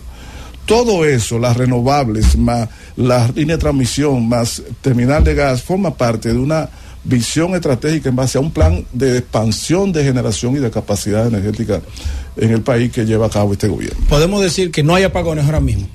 Ahora no tenemos apagones. Ahora no tenemos apagones. Tenemos suficiente eh, capacidad de oferta eh, y no, no tenemos apagones. Y esperamos eh, pasar el año así porque estamos trabajando para eso, pero debo decir que todas esas instalaciones que yo le he dicho son procesos de instalaciones. O sea, que, que estamos trabajando para el mediano plazo, Corto y largo tener, plazo. tener, eh, suficiente capacidad, que fue lo que no se hizo. Fue lo que no se hizo antes. Emily. Ingeniero, en nuestro país hay muchos temas y situaciones, ¿verdad? Que de repente se dice que se resuelven creando un ministerio o creando una dirección. En el caso del Ministerio de Mina y Energía, ¿cree usted que valió la pena la creación del mismo? Y me gustaría también que ahí mismo me señale cuál pudiera ser el mayor aporte de esta gestión que usted diría. Mira, Emily, muchas gracias por la pregunta. ¿Cuál es, no, no es que yo soy un experto, pero cuál es eh, el origen, la razón de ser de la creación de un ministerio? ¿Por qué se crea un ministerio en un Estado? Los ministerios son esfuerzos especializados, recursos especializados, concentrados en la atención y desarrollo de una u otra actividad esencial para el desarrollo y la vida de una nación. Entonces, si usted se pone a pensar, le es difícil encontrar otra actividad productiva y de soporte al desarrollo más transversal a todas las actividades humanas que la energía. Es muy difícil encontrar algo que tenga más impacto transversal que la energía en una sociedad. Segundo, el fundamento de la producción de energía, por lo menos la eléctrica, es en base a combustible. Que resulta que en la República Dominicana los combustibles necesarios no existen en el subsuelo. Todos tienen que ser importados. Tercero, la producción de electricidad eh, tiene impactos múltiples, económicos, sociales, ambientales, eh, y constituye al final de cuentas y a principio un tema de seguridad nacional. Esas cosas, más que justifican la existencia de un Ministerio de Energía, más me también de mina en la República Dominicana. La República Dominicana fundó, creó retrasada el Ministerio de Energía. En América Latina, en muchas naciones tienen décadas, de los años 70, 80, y en el mundo desarrollado ni hablar. Lo fundó de esa, de, de, eh, eh, retrasada.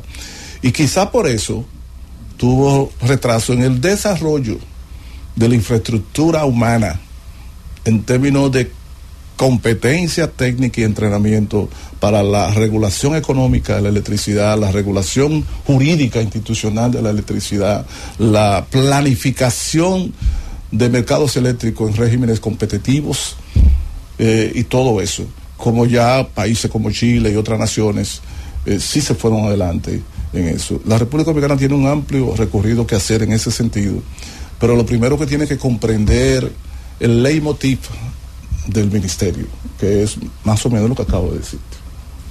Fausto Montes de Oca. Buenas tardes, maestro. Eh, hace poco estuve viendo que en la prensa que usted comunicaba que en la República Dominicana existe petróleo. ¿De qué calidad ese petróleo y si se pudiese utilizar para, vamos a decir, para la demanda eléctrica? Vamos a ver, Fausto, cómo fue que tú dices que yo dije. Leí en la prensa como que en la República Dominicana hay. No, no, no, tú tienes, tú tienes razón. Tú, tú tienes, tierras raras. Tú tienes razón. No, no, también yo he hablado de petróleo. Lo que pasa es que una cosa es que en un lugar determinado emane eh, algo que, que no hay duda de que sea petróleo. Y otra cosa es que esa emanación provenga de un pozo o de un yacimiento, si se puede llamar así, que sea explotable, que valga la pena, que sea grande. ¿Entiendes? Que económicamente valga la pena hacer la inversión. Hasta ahora eso no ha aparecido en República Dominicana. Hasta ahora hay lugares donde sí ha habido emanaciones de petróleo. Y por esa razón uno dice, sí hay petróleo. Más aún, yo he visto estudios bien sofisticados en República Dominicana en donde los expertos te dicen, tú ves, eso que está ahí es el petróleo. Pero te dicen ahí mismo, sigue mirando aquí, eso es muy poca cosa.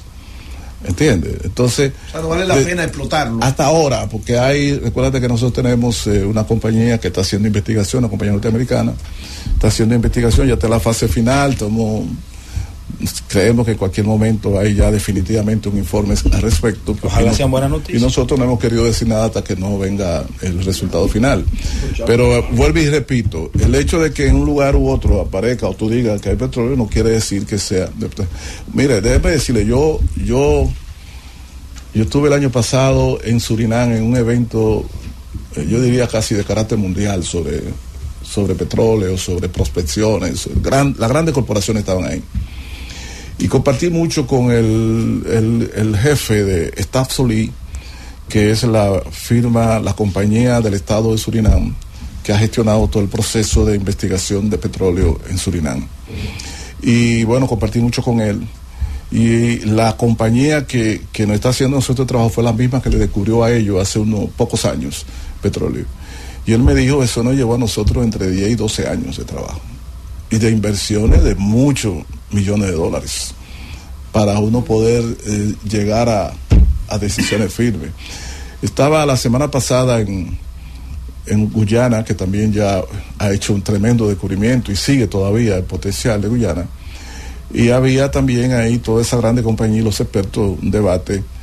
Y ahí uno se entera de primera mano que la industria de petróleo es una industria compleja, muy pesada, muy cara, y que los estudios y prospecciones para garantizar la existencia eh, requieren tiempo y grandes inversiones, porque ninguna gran compañía se aventura a, a instalar una plataforma de prospección y de investigación que le costará tiempo y millones de dólares si no tiene evidencia mínima de que lo que está buscando existe y de que si existe es comerciable. Entonces es un proceso que, que uno espera que aquí se tenga éxito y lo importante para todo es que hemos comenzado. El, el- el ministerio está ahora pagando estudios muy importantes que, que- que se necesitan para seguir caracterizando sísmicamente, eh, perdón, en términos de petróleo, eh, otra, otras regiones del país. Aquí hay varias cuencas que tienen potencial, la cuenca de San Pedro de Macorís, la de Azua,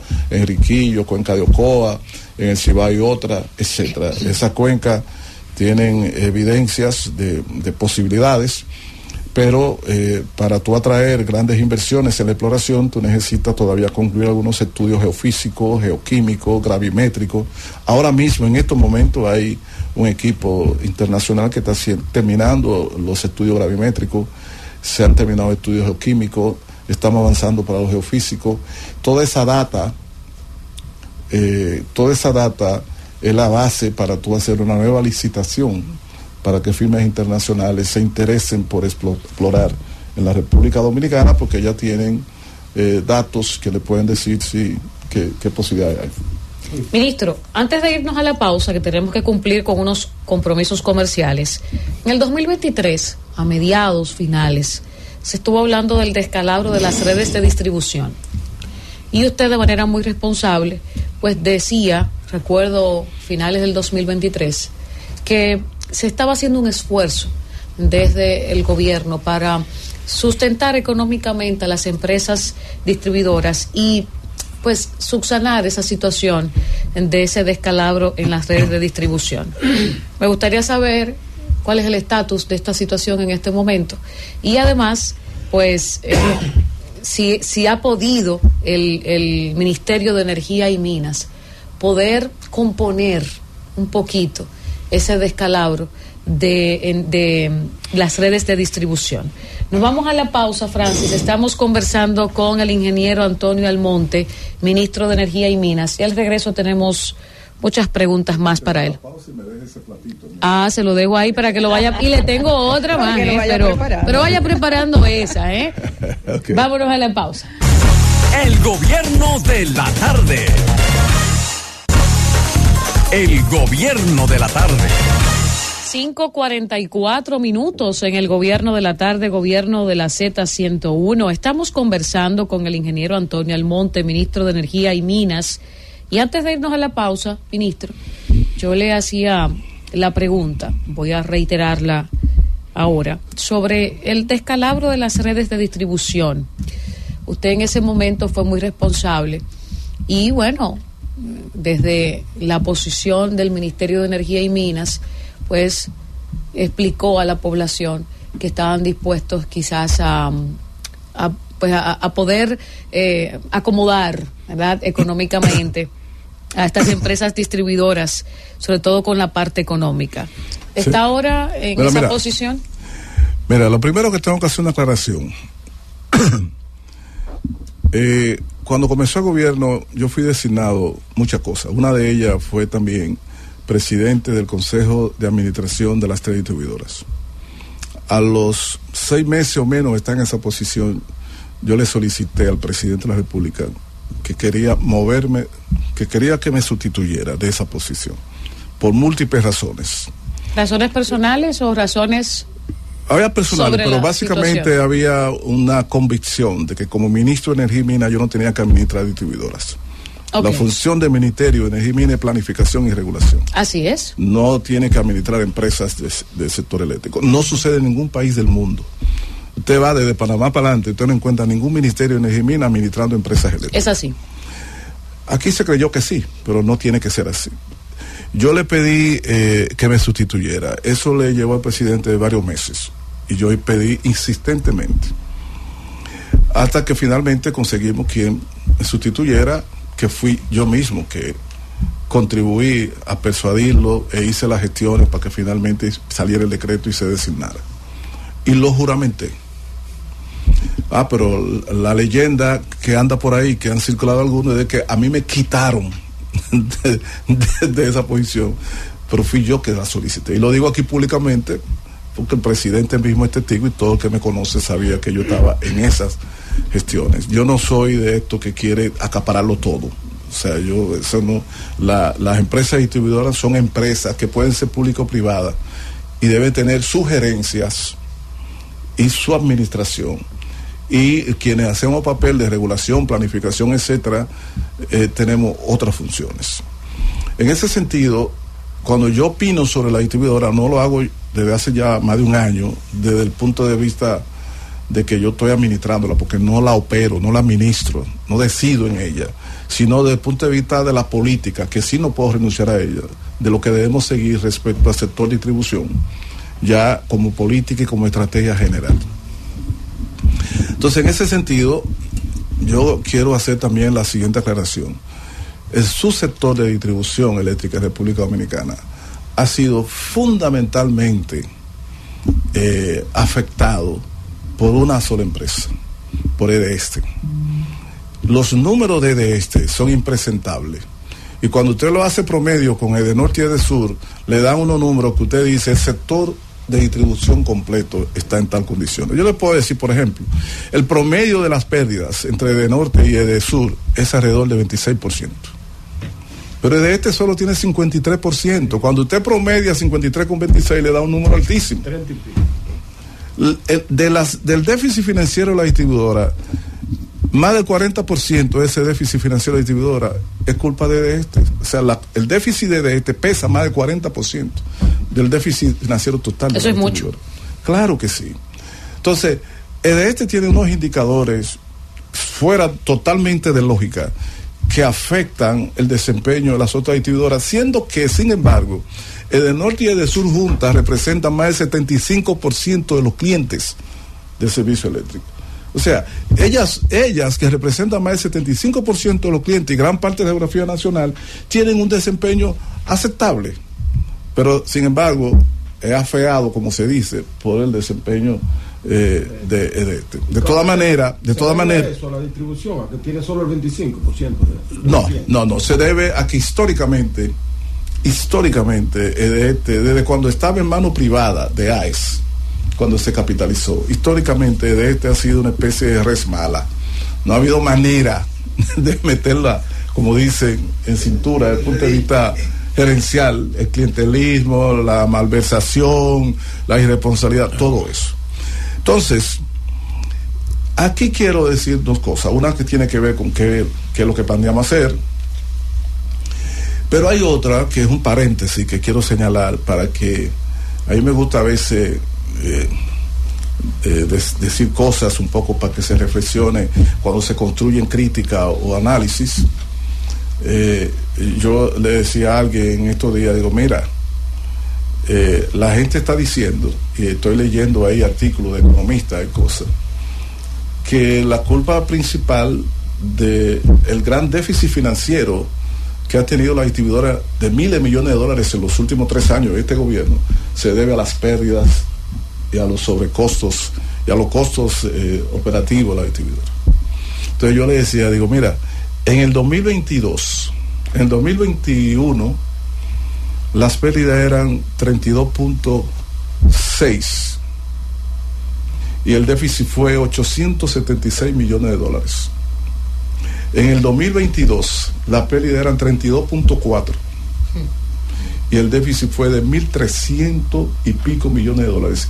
500 casi millones de dólares de un año a otro subieron las pérdidas del 21 entre el 21 y el 22. Con la misma, tuvieron, subió el déficit, pero con la misma pérdida, 32.4 y tre- 32.6, 32.4.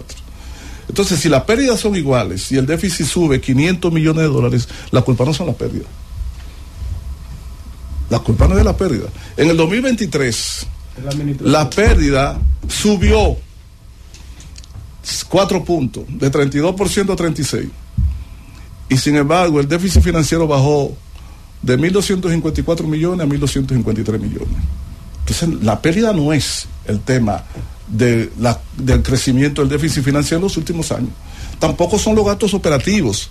La diferencia en gastos operativos entre el 23 y el 19, por ejemplo, prepandemia, son 17 millones de dólares.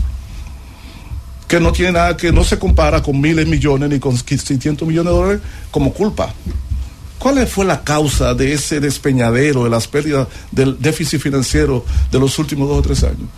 La subida loca de los precios de los combustibles como consecuencia de la guerra de Ucrania, o no la vamos a decir.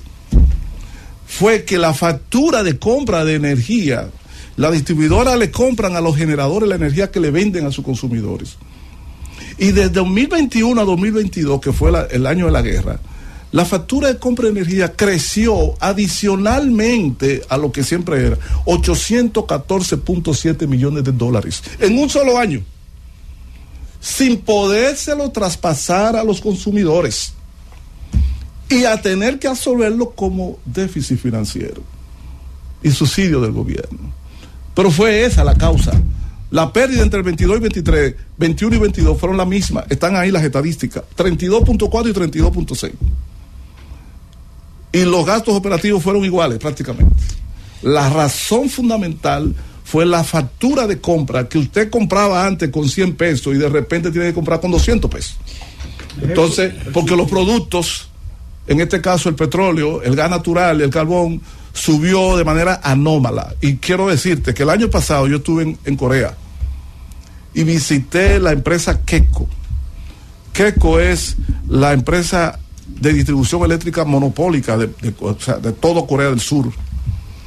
Y tiene un récord de pérdida de cero punto y pico, no de uno, de menos de uno. Es una de las tres empresas de distribuidoras más eficientes del mundo. Y nos estaban gritando del déficit financiero, que, de, la pérdida financiera que habían tenido en el 2000, en, el, en, en ese año, como consecuencia de que como ellos tienen que comprar también los combustibles como nosotros para producir electricidad, se subió el precio de compra de queco a los generadores, pero el gobierno no le permitió traspasárselo a los ciudadanos. Y es muy lógico. Una subida excepcional, tan excepcional de precio, tú no lo puedes traspasar a, a la sociedad, produce un estallido social. Ahora tú vas a decir que queco es ineficiente que fue por la pérdida de que no las pérdidas fueron siendo iguales, cero punto y pico. Ahora, entonces en la República Dominicana tenemos decalabro y déficit financiero con una contribución importante histórica de las pérdidas y el mal desempeño de la distribuidora. Ahora, el, de, el despegue producido en los años de este gobierno, de 21, 22 y 23, ha sido culpa fundamentalmente de la escalada alcista de los precios de los combustibles con que se genera. Porque a nadie le puede ocurrir que con la guerra de Ucrania hubo crisis de energía en Chile, hubo crisis de energía en Argentina, hubo crisis de energía en, en, en España, que hasta apagones hubo, en Francia, en Inglaterra, en China, y que los dominicanos que ni tenemos carbón, ni petróleo, ni gas, no vamos a tener también algún tipo de situación. Lo único que hemos tenido, porque no tuvimos crisis de abastecimiento, pero tenemos que acusar el golpe de la alza masiva de los precios con que se produce la electricidad y ese ha sido el caso. Ahora, yo con eso no estoy diciendo que no hay aporte de la pérdida del déficit financiero, pero que en los últimos tres años la causa fundamental ha sido esa que está ahí. Ministro, pero hay algo que llama la atención y siempre lo ha dicho el presidente, una de las situaciones que hay son las redes de distribución. ¿Qué plan hay para mejorar las redes de distribución de energía y poder superar esas pérdidas y poder mejorar la cobranza? Mire, oiga lo que te voy a decir. Nosotros en el año 2021, 22, sobre todo 22, teníamos un plan de inversión eh, de alrededor de 500 millones de dólares, por lo menos iniciar la inversión en redes, contadores, eh, transformadores, etcétera, etcétera. Entonces, tanto en el 21 como en el 22, cuando se produce el alza de los precios, que se eleva el dinero que tiene que buscar la distribuidora para pagar a los generadores y sale del gobierno. Pero al mismo tiempo esa crisis de inflación de precios de combustible afectó como inflación otros productos que se comercializan. Y la incertidumbre era lo que estaba pintada en el panorama respecto a qué pasará con Ucrania. En esa condición el gobierno no tenía dinero para subsidiar combustible de transporte, para subsidiar alimentos, para subsidiar tal cosa para, y para el, para incrementar casi el doble el, el, subsidio a la electricidad y también para invertir en CAPES, en redes y cosas. Porque la capacidad es finita. Claro. Entonces, nosotros hemos sido afectados como equipo de gobierno, como nunca otro gobierno, porque eso nunca había sucedido en el mundo. Entonces, nunca había tenido una situación. ¿Tú sabes cómo era el precio el, del BTU, el millón de BTU de gas natural? Cuando nosotros llegamos al gobierno, entre 2 y 3 dólares el millón de BTU. En el 2020, en el 2020. Y tú sabes a cuánto se disparó, ya a finales 21 y después de la guerra de Ucrania, a 60, 50, 40 dólares el millón de BTU. Y tú sabes qué significó eso, que el que tenía gas natural, que lo vendía, que lo podía vender a 2, cuando le dijeron que podía vender a 40, no te quería vender gas natural, ni a 2, ni a 10, ni a 15, ni a 20 era 40. Claro, porque había otros, los chinos te lo estaban comprando y los europeos te estaban comprando todo el gas que fuera posible. Entonces nosotros nos vimos atrapados en esa circunstancia. El carbón mineral, cuando nosotros llegamos al gobierno, estaba a 70 dólares la tonelada de carbón mineral. En julio, agosto del 21, llegó a, llegó a colocarse en el mercado internacional a 400 dólares la tonelada, del mismo carbón. Y todo eso se traspasó a los precios de generación, pero no se podía traspasar a la factura del consumidor. Y ha sido en medio de esa maraña en la que el gobierno ha tenido que manejarse. Ahora nosotros, que creo que hemos estado ya logrando mayor estabilidad, nosotros tenemos nuestra estrategia y hay que hacer sí o sí una transformación en la gerencia de las empresas distribuidoras no solamente hay que hacer grandes inversiones, sino una transformación radical en el modelo de gestión de esas empresas. No vamos a dar detalles porque no lo tenemos todavía, estamos trabajando en eso, no solamente yo, sino hay un equipo, pero en su momento ustedes verán porque el presidente Luis Abinader siente que está haciendo lo que debe en generación convencional, en generación renovable, en los cambios institucionales que hemos hecho y que se siguen fortaleciendo en transmisión, pero tenemos una deuda muy fuerte, muy profunda con el subsistema de distribución, o sea, de las redes de distribución. Pero hay gente que le dice a uno, ustedes no pueden hacerlo todo al mismo tiempo, claro. ni en tres años. Pero nosotros tenemos conciencia y no le escondemos, y esa es nuestra estrategia. Héctor. Eh, sí, la, eh, el, eso, eso que usted señala, ministro. Ah, no, no, no, me, no me sueltan la oreja con eso. ¡La pérdida! sobre, sobre el modelo, o sea, quizás usted puede soltarnos alguna prenda sobre eso, porque siempre se ha criticado que el filete se lo lleva, se lo llevan los generadores, ¿verdad? que el sector privado le vende la distribuidora y ahí vienen las pérdidas, por robo, por transmisión y, y por, por asunto administrativo, como usted señala. Eh, ¿Qué, ¿Qué, otro modelo podría, podría implementarse aquí para, para evitar que esas pérdidas sean permanentes y que esté también sobre el país le paga Damocles de los apagones, que se eliminan, pero vuelven en, en una época?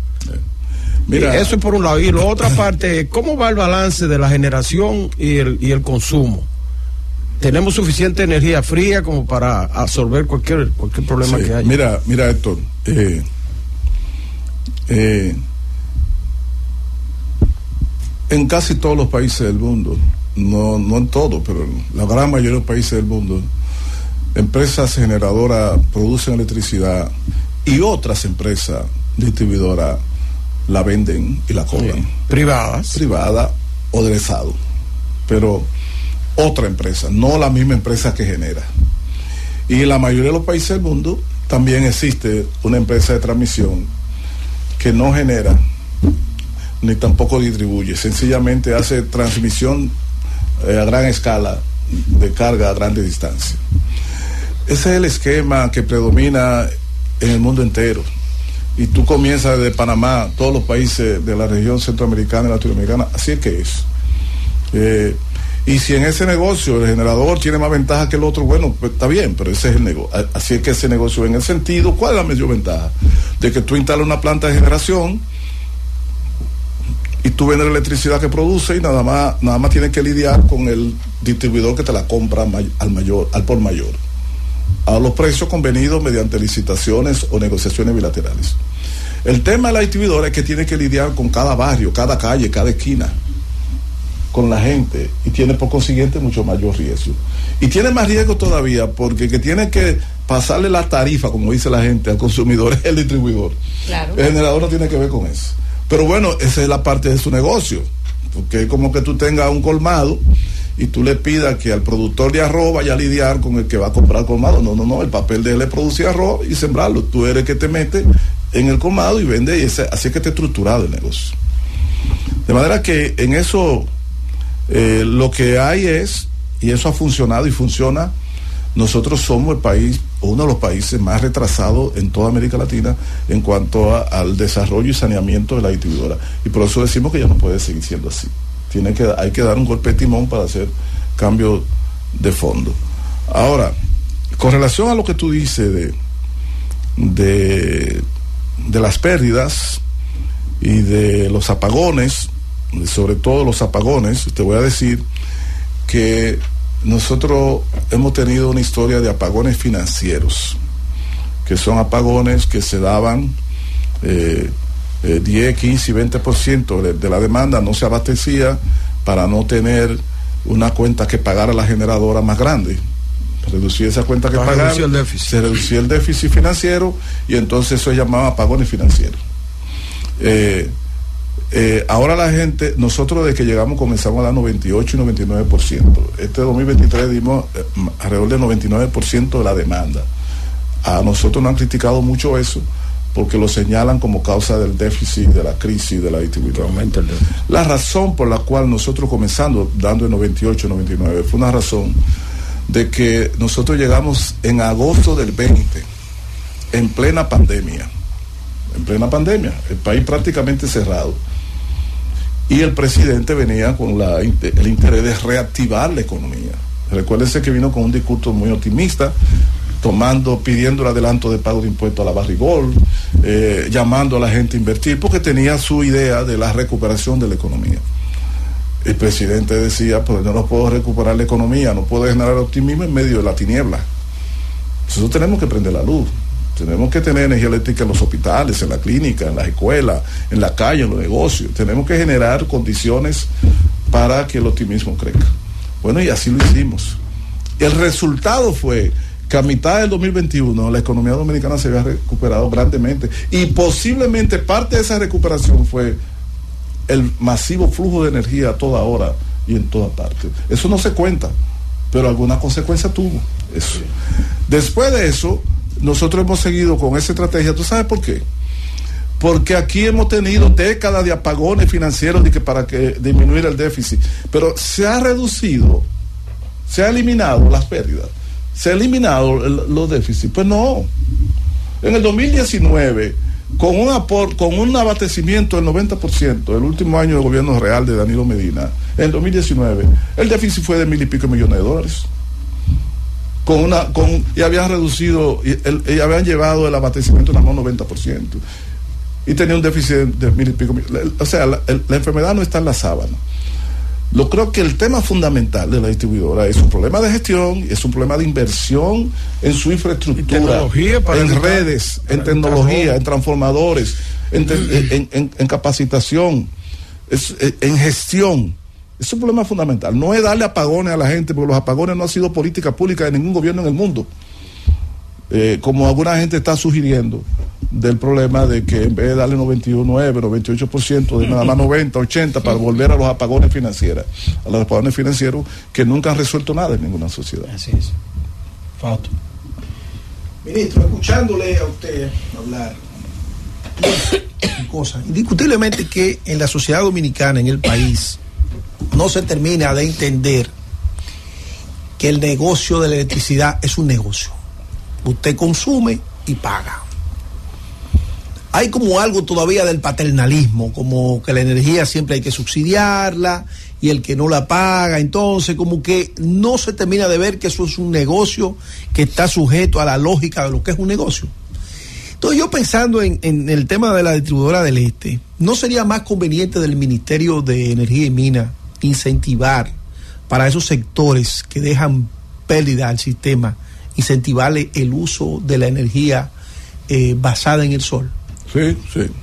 Por eso es, por eso es que estamos hablando de que para nosotros es vital estimular la, la, la panelización de los techos de la vivienda, porque de esa manera se va a reducir el peso de la, de la factura de los consumidores, se reducen todas las cosas que yo he señalado y eso es una salida, es una ayuda a una salida en el caso de este. Ahora bien, te digo una cosa y te digo la otra, porque usted escucha los gritos, las quejas, señalamientos, etcétera.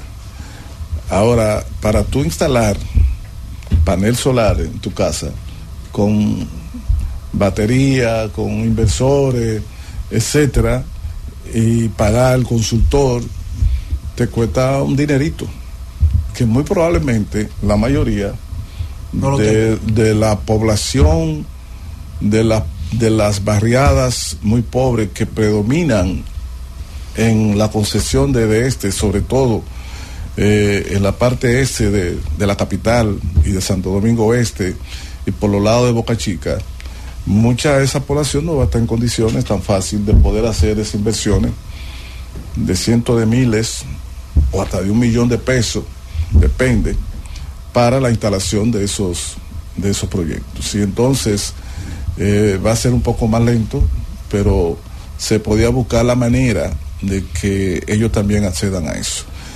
En cualquier circunstancia hay que hacer la reforma en términos de control, calidad de la infraestructura de redes y transformadores y también de la gestión de las empresas de, de este y de la empresa distribuidora, porque al final usted coloca paneles en su casa, pero usted no se desconecta de la red y usted tiene que pagar la diferencia y hay que irse a cobrar esa diferencia. Entonces, el, el- no tenemos salida. Nosotros tenemos que colocar nuestro sistema de distribución a los niveles que corresponden. Y eso va a ser un problema eh, que habrá que enfrentar, vamos a enfrentar, no el ministerio, porque el ministerio, repito, no dirige la, las- la administración de la distribuidora, No es competencia. pero, pero sí participa en la formulación de las estrategias a seguir para la superación de la crisis. Ministro, estamos en vivo en nuestro canal de YouTube y hay una pregunta para usted de Carlos Soler que quiere saber qué consecuencia tiene para el sistema energético el uso de cables de aluminio. Sabe que los cables de aluminio eh, se asocian a las compras realizadas en el último periodo de gobierno, sobre todo de Danilo Medina, que usted sabe que hubo muchas dificultades. Los cables de aluminio, el, el peligro que tiene, la consecuencia que tiene es su baja calidad. Eh, son aleaciones que contienen mucho aluminio. La baja calidad y, por consiguiente la inseguridad de, de- las redes. Hay mucho tema de, de calidad de las redes. Eh, la, la gente debía saber que, por ejemplo, si tú ves las estadísticas históricas eh, de este, hubo periodo que invirtió cientos y cientos millones de dólares durante, digamos, no, como nueve años, y las pérdidas se redujeron nada más a un solo punto.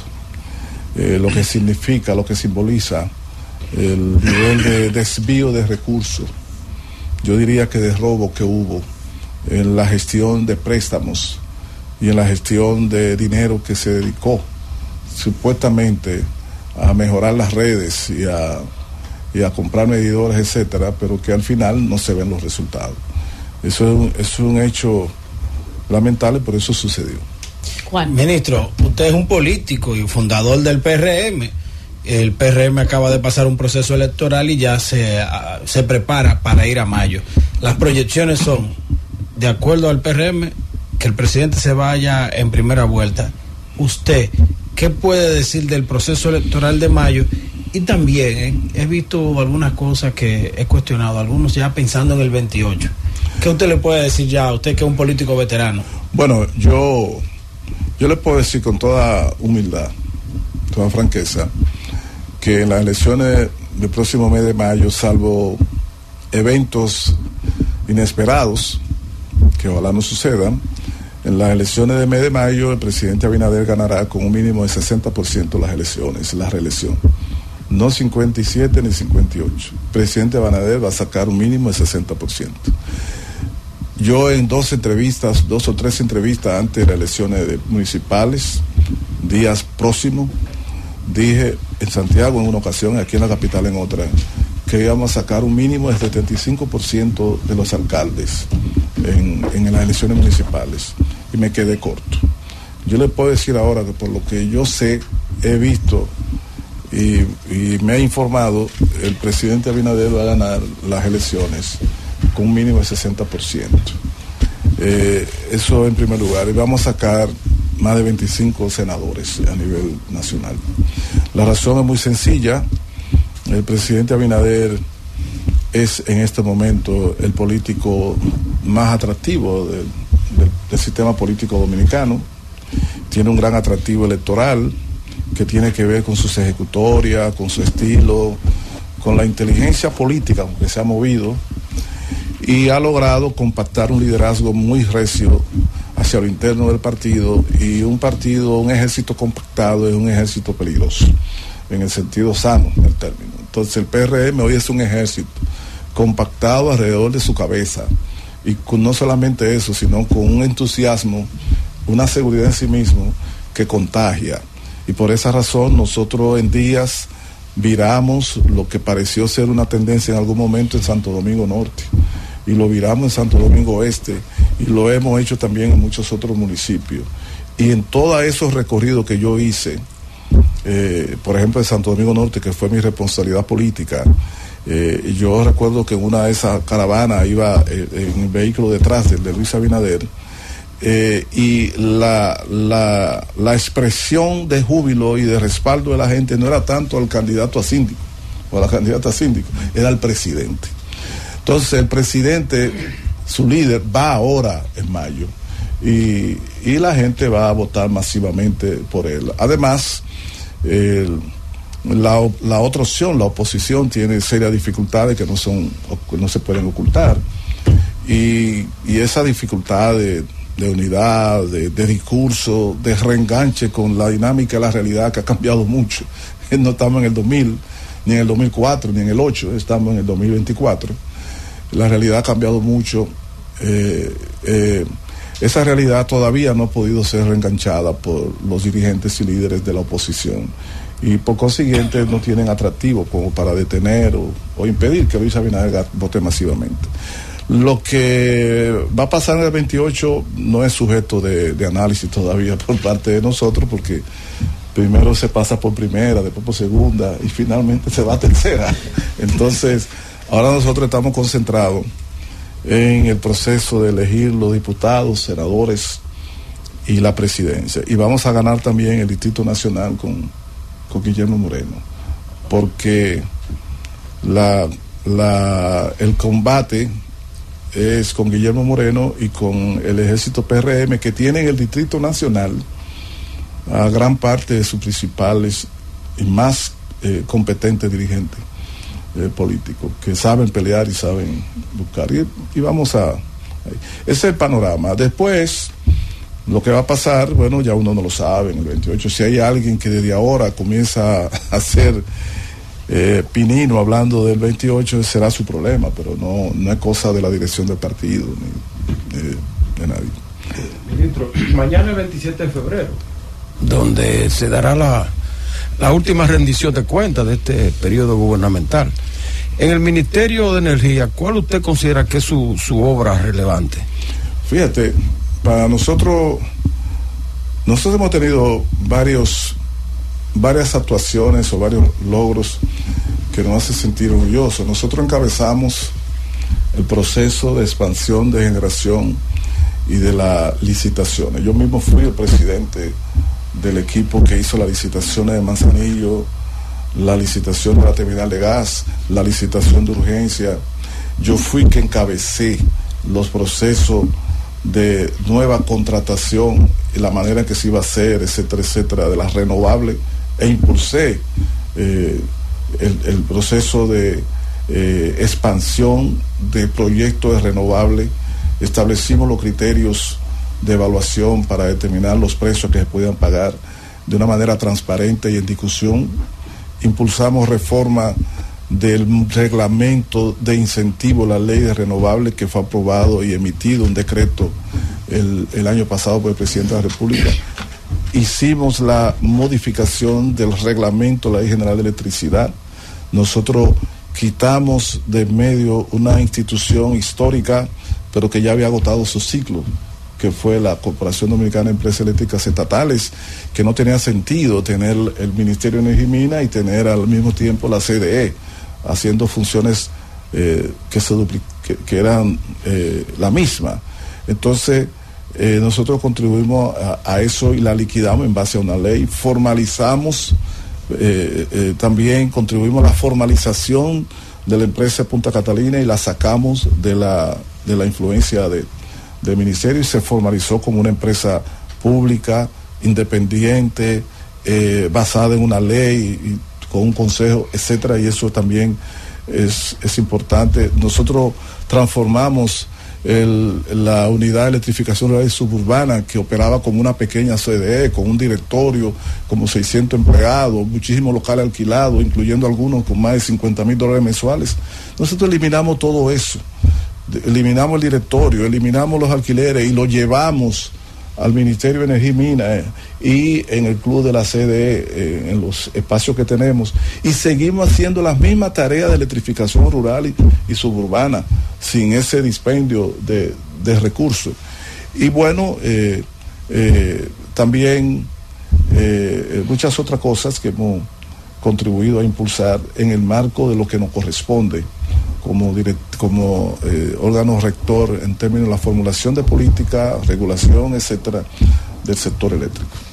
Elvis Lima. Ministro, buenas tardes. Qué bueno Lima, ¿cómo tú, ¿cómo tú estás, Lima? Muy bien, ministro, al lado suyo. Yo mejor, entendí, no te encontré, entendí que era que no quería estar aquí. No, ministro, de ninguna manera. Estar al lado suyo, bueno, tiene mucha energía y mina. Bueno, pero lo que me, lo que me dijo Montedioca era que eh, se te había ido. No, no, de ninguna manera. Ministro, mire, el año pasado el oro tuvo una caída en el mundo de 16% aproximadamente. Veo que la Barri estaba pidiendo la expansión de la presa de cola y que había problemas con los permisos y demás. ¿Se completaron esos permisos ya? Y, bueno, para, y otra pregunta, ministro, aprovecharlo. Los sureños somos celosos con los proyectos, los sureños. Entonces, yo que soy sureño, tengo el tema de la presa de lo, de lo, el proyecto Los Romeros. El proyecto Los Romeros. San Juan. En San Juan. ¿En qué punto está? Porque se hizo mucho amague, después cayó como en el limbo, mucha crítica y eso. No, Son dos en uno en oferta, ministro. Un dos por uno. Son muy, sen muy sencillo. Lo que tú señalas respecto al tema de la Barrick y la presa de cola es muy cierto. Eh, la presa de cola es fundamental para mantener el ritmo de producción de la Barrick en el sentido de que en la medida en que se va avanzando en la explotación, en la extracción de mineral, se va produciendo lo que se conoce como la ley de mineral, que no es más que la ley de rendimiento decreciente. Mira, tú tienes que sacar más material para seguir produciendo lo mismo. Sí. Entonces, la presa de cola que, la que tú necesitas es más, tiene que ser más grande. Entonces, eh, la Barrick eh, ha tenido que, que, reducir su ritmo de crecimiento de la extracción, precisamente, o, o, o no extracción, sino se ha reducido el, la, productividad, la productividad fruto precisamente de esa, de esa situación. Y eso se ha expresado en pues, sus ventas y sus exportaciones en el mercado internacional. Eh, las estadísticas dicen claramente eso.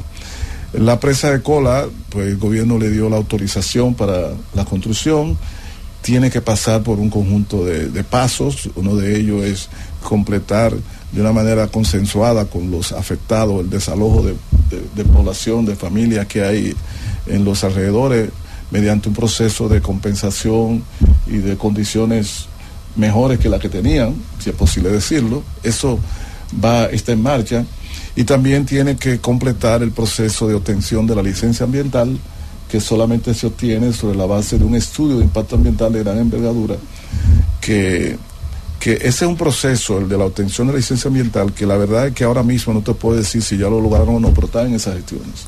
Cuando ellos completen ese proceso, entonces, eh, pues entonces después de ahí van a comenzar la construcción de la nueva presa de Cuba. Eso no baja, ministro, las recaudaciones, porque si la productividad como tal Sí, se sí, cae. la- la ha bajado. ¿Y de, de cuánto ha sido entonces el impacto de esa, de esa baja? Bueno, la Barrick ha bajado eh, la producción de onza de oro y de exportación de una manera eh, relativamente importante. Eh, eh, y fíjate que, que la, la minería, en sentido general, ha caído sus aportes en cuanto a las exportaciones, la economía dominicana, pero es básicamente por la Barrick porque la, el área de canteras y materiales agregados y otros como eh, mármol, ámbar, etcétera, larimar, etcétera, pues ha tenido muy buen desempeño en el 21, 22, y sobre todo en el 22 y en el 23. Pero la Barrick no. Y, y el peso de la Barrick es suficiente para que caiga eh, la, la minería. La, la Barrick, por ejemplo, en el 21 produjo 813.595 onzas de oro. Ya en el 22 eh, produjo eh, una 713 mil onzas. Así que hubo una baja de casi 100 mil onzas. sí. Onzas, Y después, en el 2023, terminó produciendo 560 mil onzas. Es decir, La estrepitosa. eh, eh, ha tenido una caída que, que bueno, le ha afectado eh, a la Barrick su desempeño. ¿Qué representa eso, ministro, para el gobierno? Esa? Bueno, una reducción de los ingresos por, por- por pago de impuestos, eh, participación también en los beneficios como socio que es. Y una situación que no es desconocida, que no es completamente inesperada, porque ha sido estudiada, se conocía, se había discutido, y una situación que sabemos que va a ser superada. El- nosotros podemos saber que, que tuvimos años que no fue muy bien con la Barrick, que ahora estamos en esta etapa, pero ya se están dando los pasos de solución y dentro de dos o tres años posiblemente estaremos por muchos años más con un buen ritmo de aporte. Eso, eso es normal. La dependencia de productos de ese tipo, la gente tiene que saber que tiene proceso cíclico. Cuando no es de producción, es de precios internacionales. Y la situación de Falcon Bridge con el asunto este de Loma Miranda, ¿cuál es? No, no, la situación de Falcon Bridge actual no tiene nada que ver con, con Loma Miranda, Héctor. La situación de Falcon Bridge, la de Falcondo, ha sido un problema básicamente corporativo. Es decir, incluso Falcondo llegó a ser eh, buen nivel de exportaciones el año pasado, en 2023 y en el 2022. Eh, un buen nivel de exportaciones, aunque la cuenta que ellos exhiben indica como una, una ganancia muy pírrica porque achacan a una subida extraordinaria de los precios de, de los costos de producción y entonces cuando tú observas los costos de producción respecto a los ingresos son casi iguales. Eh, es un tema que no nos han terminado de convencer y estamos en, en investigación. Pero el problema de, la, de Falcondo no es un problema eh, que tiene que ver ni siquiera de gestión del Estado Dominicano, sino es un problema privado de, de un sometimiento a la justicia de Londres que le ha hecho un, un suplidor de combustible y un comprador de, de ferroníquel eh, a gran escala, eh, problemas que tienen de deudas con suplidores locales de, de diferente tipo, incluyendo eléctrico, eh, y una inestabilidad de que había un presidente de la Falcondo aquí que se fue a, Grecia de manera inesperada, se puso un segundo y al, al mes o dos meses se fue también, y ahora hay otro presidente Falcondo, y hay una comisión de alto nivel del gobierno en la que yo participo, que está en discusiones para, para esos fines. Precisamente hoy me anunciaron que el próximo miércoles la nueva presidencia de Falcondo le va a presentar a esa comisión eh, el plan que nosotros le pedimos, un plan sólido de recuperación de, la, de, de Falcondo, que, que hay que ver hasta dónde eso se puede lograr, pero la verdad es que nosotros tenemos una situación difícil con, con Falcondo en función de del el agotamiento de parte de los yacimientos de donde ellos traen el ferroníquel. Y entonces el horizonte de vida útil productiva, eh, por un lado, pudiéramos parecer muy largo y eso hace que algunos inversionistas se prevengan de no hacer eh, inversiones que se necesitan. Es una situación delicada. de la. Delicada y es externa, no tiene, no tiene No, no, que ver con no ustedes. tiene que ver con el funcionamiento del, del Estado y mucho menos de, de Mina, que no, no participa en asuntos financieros ni de impuestos. El representante del Estado Dominicano frente a Falcondo es el Ministerio de Hacienda. No es Eso, el me, faltó el proyecto de los romeros, que los sureños me, me van a liquidar si queremos saber el término romero en San Juan. Lo que yo quiero que tú, tú que eres de San Juan me ayudes a resolver ese problema, porque donde, donde a mí viene gente y me dice que si la inician la operación se van a suicidar. Y vienen otros y otros me dicen si no la inician también se van a... o sea, que el tranque se mantiene, O sea. A pesar de los esfuerzos, No. ese tranque se mantiene. Yo lo que lo que quiero decir es que hay una población dividida respecto a- al tema. Los Romeros tiene, San Juan tiene en Los Romeros una mina de oro eh, que tiene una, una una buena proporción, una buena riqueza de, de, yaci- de- de oro que pueda significar beneficio en términos de su explotación, de empleo, impuestos, eh, introducción de tecnología, eh, cambios, etcétera. Pero también comunidades de San Juan y asociaciones señalan que los impactos negativos podrían ser eh, también muy importantes. Nosotros como gobierno estamos en un proceso de diálogo con los empresarios de, de la, de, Gold Quest y con algunos sectores. Yo mismo he ido un par de veces a San Juan de la Maguana. El viceministerio también ha ido muchas veces, porque de lo que se trata cuando se habla de minería responsable no es solo en el tema de la explotación, sino que la gestión de conceder permiso final y iniciar la operación se hagan sin que afecte estratégicamente al sector minero, eh, si se evita violencia o situaciones conflictivas que puedan afectar la imagen de la minería. Entonces hay esa situación, la minería es conflictiva en todos los países del mundo, alguna gente preferiría la vía rápida, pero la minería es conflictiva en Canadá, en Estados Unidos, Donde quiera. donde, Donde quiera. quiera. Y hay pareceres Costa Rica. de gente que Tiene- de gente que no ha visto todavía el lugar y dice eso va a afectar el agua de tal parte, pero no ha visto todavía el lugar. Yo estoy de acuerdo con no, el no proyecto. ha pasado por ahí siquiera. Ministro, yo Y- estoy de acuerdo con el proyecto. Y sin pasar por ahí te dicen a ti que que el proyecto no va o que el proyecto va. Claro. Ministro, finalmente, que nos hemos extendido muchísimo con usted, esperando que no le estemos retrasando otro compromiso. Ahí eh, nos están preguntando, Radio Escucha, sobre la mina de restauración. ¿Cuál es el estado actual de la permisología de la mina de restauración? Bueno, hay una hay un expediente que ha sido evaluado y reevaluado varias veces eh, con relación a esa mina de oro también en restauración. Sí. Eh, y, y se ha discutido en diferentes ocasiones con representantes de la empresa. Ahí está en esa misma situación y sobre todo que se está proyectando otra visita de inspección técnica a los lugares para, para fines de eventualmente dar algún tipo de veredicto al respecto. Pero eh, esa es también, ese es un proyecto también que se, se planea desarrollar muy próximo a, a un río internacional y a las veredas de Haití y que también está en una ubicación que es que es que hay que hay que tomar muchas consideraciones.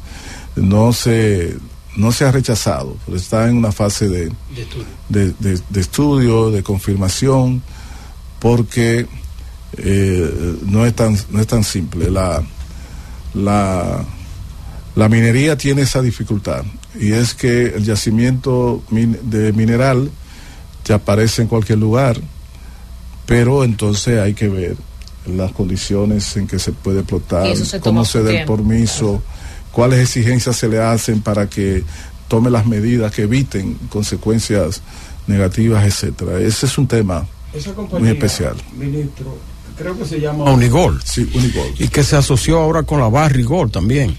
Ellos tienen la concesión de este lado por restauración, pero también se habla que, eh, que esa concesión está ligada al otro lado de Haití. Bueno, también, y que eso, Yo eso no mueve sé. intereses y cosas. Yo no tengo esa confirmación, pero yo he ido al lugar y el que va al- el que va al lugar y alcanza a ver ahí mismo en ti no tiene ninguna duda de que debe tener algún Yacimiento. tipo de, de, de beta o de proyección hacia Haití. Ninguna duda tú tienes cuando tú te sitúas en la posición sobre donde hay oro y tú miras hacia los lados, tú ves Haití ahí mismo. Eso y es una mina que tiene en diferentes, en diferentes lugares. O sea, no hay por qué dudar. Pero más en República Dominicana estudiado hasta ahora. Parece que sí, en República Dominicana. Ministro. Eh, y es una situación delicada, porque hay una situación casi internacional ahí que hay que tener mucho cuidado. Ministro, muchas gracias por este conversatorio tan edificante. Ha podido responder preguntas que ya teníamos guardadas hace un ratito. Y también, dicho sea de paso, responderle a nuestra gente que nos escucha, que nos ve y que nos sigue en el gobierno de la tarde de la Z101. Hemos conversado con el ingeniero Antonio Almonte, ministro de Energía y Minas, y esperando que pronto vuelva a visitarnos con, Sí, con la otras respuestas de temas que se nos quedan. La verdad que yo le agradezco a ustedes la invitación. Estoy siempre a sus órdenes. Y ha sido un contraste extremadamente grato el que yo he recibido, porque la diferencia entre el fuego que ustedes me dan a mí cuando yo no estoy aquí Ah. y, y el trato Ministro, pero usted está confundido de y programa, el trato ministro. con porque- mano de seda que me han dado hoy, yo la verdad es que lo agradezco. Francis, eh, creo que el ministro está confundido de programa. El gobierno de la tarde. El gobierno de la tarde. 6:41 minutos en el gobierno de la tarde, gobierno de la Z101. El Partido Revolucionario Moderno depositará esta noche ante la Junta Central Electoral el pacto de alianza presidencial y congresual para las elecciones de mayo. Así lo ha expresado el señor Sigmund Freud, quien es el delegado eh, político ante la Junta Central Electoral, eh, hoy a las 7 pm pues estará el Partido Revolucionario Moderno depositando ante la Junta Central Electoral los pactos de alianza presidencial y congresual para las elecciones de mayo. Hemos consolidado la coalición electoral más amplia y diversa de la historia política dominicana. Así lo ha expresado Sigmund Freud y pues eh, como ya sabemos, mañana, mañana 27 de febrero a las 5 de la tarde vence el plazo que ha dado la Junta Central Electoral a los partidos políticos para que presenten sus alianzas, tanto en lo congresual como en lo presidencial. Siendo las 6 y 43 minutos en el gobierno de la tarde, tarde pero seguro, aquí está con nosotros nuestro compañero Elvis Lima. Buenas tardes, compañeros. Qué bueno estar con todos ustedes. Saludos a la audiencia. Lunes, wow, fin de semana activo, señores. El mes de la patria. Hay mucha gente un poco como con taquicardia, sudor y calor, y que decreto y de cosas. Mañana, 27 de febrero, rendición de cuentas del presidente Luis Abinader. El mes de la patria. Usted va, coordinadora, mañana para el desfile militar. Quiero, Acuerda- quiero, quiero ir a a nivel de disfrutarlo. malecón, el quiero desfile es importante. Me dicen que va a ser un desfile por todo lo alto. Señores, suscríbase al canal, al canal de YouTube, dele a la campanita, ¡cling! Y así usted se mantiene bien informado. Señores, la, la, en las últimas horas el ambiente político está que arde. Hay veces que uno dice, no me quiero referir al tema político y cosas para dejar un poco la gente descansar. Me gusta siempre alternar los temas, pero cuando veo el ambiente cómo está, es difícil no edificarlo a ustedes de la realidad de lo que está pasando. La verdad es que a pocas horas de que se vence el plazo como tal para las alianzas en el nivel presidencial, un plazo que fue extendido por la propia Junta Central Electoral ante, la, ante el pedido que habían hecho varios partidos atendiendo el reclamo de que, bueno, la- las municipales terminaron de finalizar y que ese ajetreo como tal no le daba ese, ese, ese compás de espacio para poder concretizar, formalizar las alianzas establecidas en la ley. Pero viendo el escenario como tal, yo me atrevo a decir al día de hoy, y miren que a veces uno hace pronóstico y cosas, la situación de la oposición es muy complicada.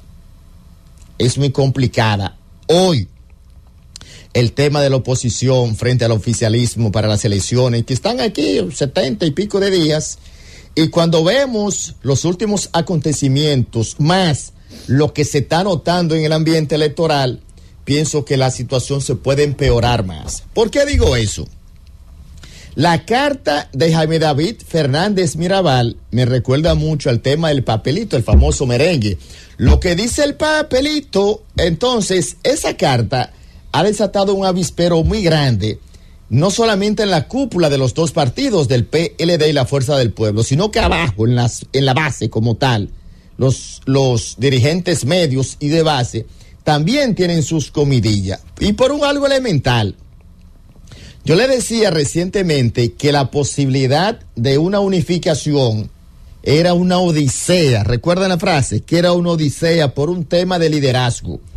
Insisto en el liderazgo. Si Leonel Fernández ha sido tres veces presidente de la República y Leonel en su esquema, si en el año 1996, recuerdo, cuando se hizo el famoso Frente Patriótico, Leonel Fernández, en aquel entonces le decía a Peña Gómez que él era un. Peña le decía a Leonel que él era un gallito kikiriquí, que él era un peso completo como tal. Y el liderazgo de Leonel venía emergiendo, subiendo como la espuma en aquel momento. Ya Leonel Fernández, tres veces presidente de la República, y Abel Martínez, joven de este relevo generacional del PLD, yo decía más los resultados de las elecciones sobre qué base se puede dar un proceso de unidad que permita llevar una candidatura, una alianza común de cara al proceso de mayo. Y digo, he insistido que es una odisea y cuando vemos lo que está pasando al día de hoy con los papelitos y las cartas, entonces decimos que la situación se torna mucho más ardua. Hasta los conservadores han salido al ruedo político. Digo hasta porque don Rafael Alburquerque, que es marca país, dos veces, tres veces es vicepresidente de la República, uno de los mejores abogados del tema laboral en la República Dominicana. Y don Rafael siempre ha sido muy conservador, tranquilo, muy decente, ético y sobre todo ha hecho una, ha construido una trayectoria profesional. Y cuando vemos las declaraciones de hoy de Rafael Alburquerque, cuando dice a Jaime David que Abel Martínez quien debe ceder su candidatura, entonces la me da, me dan a mí cada vez más la razón cuando digo de que no hay condiciones para un entendimiento que permita llevar un candidato de consenso, una alianza, tanto de Abel Martínez como de Leonel Fernández, por un tema elemental como el plazo se vence mañana, el plazo fatal ya no le va a dar paso a ninguno a que pueda ser un candidato, salvo que venga un acuerdo soterrado y entonces no va a ser tampoco posible porque si abajo se ponen de acuerdo para que, por ejemplo, los votos de del PLD, se le voten, los PLDistas voten por Lionel, por ejemplo, finalmente eso puede darse el caso que Lionel arrastre una parte importante del PLD o viceversa. Si la alianza rescate RD, miren que se lo estoy diciendo hoy a esta hora, en las próximas horas, con el transcurso de la semana, no envía una señal de la posibilidad de un entendimiento, salvo que hay una sorpresa, que la dudo también, por un tema de liderazgo. Miren, hay un tema fundamental en la alianza, y es una palabrita que yo lo utilizo mucho, confianza. Señores, la desconfianza es el elemento común denominador al día de hoy entre Leonel Fernández y Danilo Medina. Danilo no confía en Leonel, mírenme, ni así. Y Leonel por asomo, ve una foto de Danilo y se empanta, porque no hay confianza. Y lo primero para un proyecto de alianza como tal es la confianza. Entonces, los resultados del pasado domingo del PRM, que termina como un monstruo bien alto, fortalecido, usted lo puede decir y me puede criticar por esa postura, pero es la realidad. 120 alcaldes trabajando desde ya a favor de un proyecto reeleccionista, no importa que sea del PRM, del PLD, la Fuerza del Pueblo, el que lo tenga, le da una fortaleza muy amplia porque los alcaldes se van a juramentar el 24 de abril. Es la toma de posesión. Asumen los alcaldes. Y usted, faltando un mes para unas elecciones, con 120 alcaldes, más la mayoría de los regidores y los distritos municipales a nivel nacional, hace una candidatura en el oficialismo, en el papel hoy, invencible. El presidente Luis Abinader hoy se ve en el papel una candidatura invencible. Todavía se unen y hacen una candidatura común, Leonel Fernández y Abel, Martínez, lo único que eso hace es que cierre el margen, que si el presidente va a ganar, como se ve en una, proyección, 55, 60%, te puede ganar con un 53, un 54. Pero eso no evitaría la derrota. Es más, todavía se unen Leonel Fernández y Abel Martínez y eso le da otro elemento también a favor en el proceso. Es que traza la pauta para que no haya segunda vuelta. Te define una primera vuelta obligado. ¿Por qué? Porque 100 entre 2 te va a dar 50. Si tomamos la media. Pero 100 entre 3 te da una posibilidad de una segunda vuelta. Pero como están los números al día de hoy, que le voy a decir algo, y los que me están escuchando, sé que los que manejan mucho el día a día político saben, el mayor efecto al día de hoy que tiene la oposición a raíz de los resultados del domingo, ¿saben lo más contundente? Lo más contundente no es los resultados de las elecciones, ese es un componente. El componente más delicado que le pone la cabeza abrumada a cualquier candidato se llama el golpe del bolsillo electoral. ¿Cuál es el golpe del bolsillo electoral?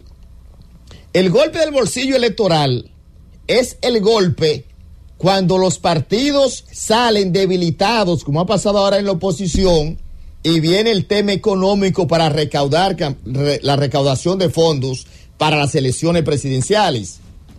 Si un empresario tiene pensado en su agenda darle a Abel Martínez, por ejemplo, 200 mil pesos, después de estos resultados, dice, mira, Abel, ¿sabes? La cosa está un poco complicada ahora. 50.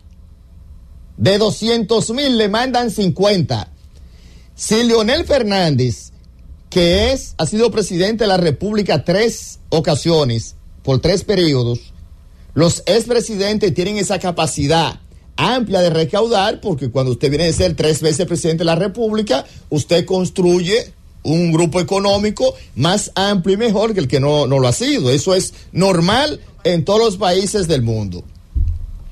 Y como se ve hoy, la figura de Leonel Fernández y la fuerza del pueblo, también le toca el golpe del bolsillo electoral. Si un empresario o sector determinado le tenía, por ejemplo, al expresidente Leonel Fernández 300 mil pesos o 500 mil pesos, al día de hoy el golpe electoral le dan 100 o 150. Lo que significa que como se ve la situación y el escenario al día de hoy en el mercado electoral, a propósito de que el presidente Luis Abinader va mañana a lo que podría ser su última rendición de cuentas de cuatro años de gestión, que cuando lo analizamos por instituciones, resultados, vemos que ha pasado con nota sobresaliente porque el mejor indicador es lo que acaba de finalizar en el proceso electoral.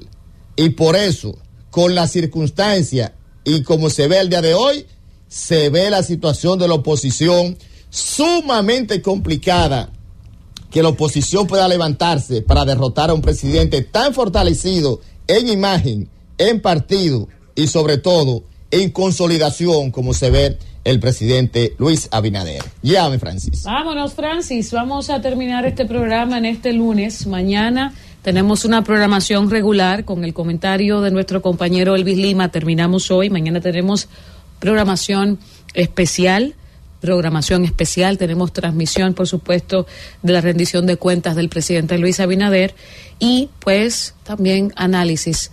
Y vamos aquí a estar evaluando todo lo dicho por el presidente Luis Abinader. Mañana a las 12 nos vemos, nos escuchamos, nos encontramos con ustedes en el gobierno de la tarde. El gobierno de la tarde.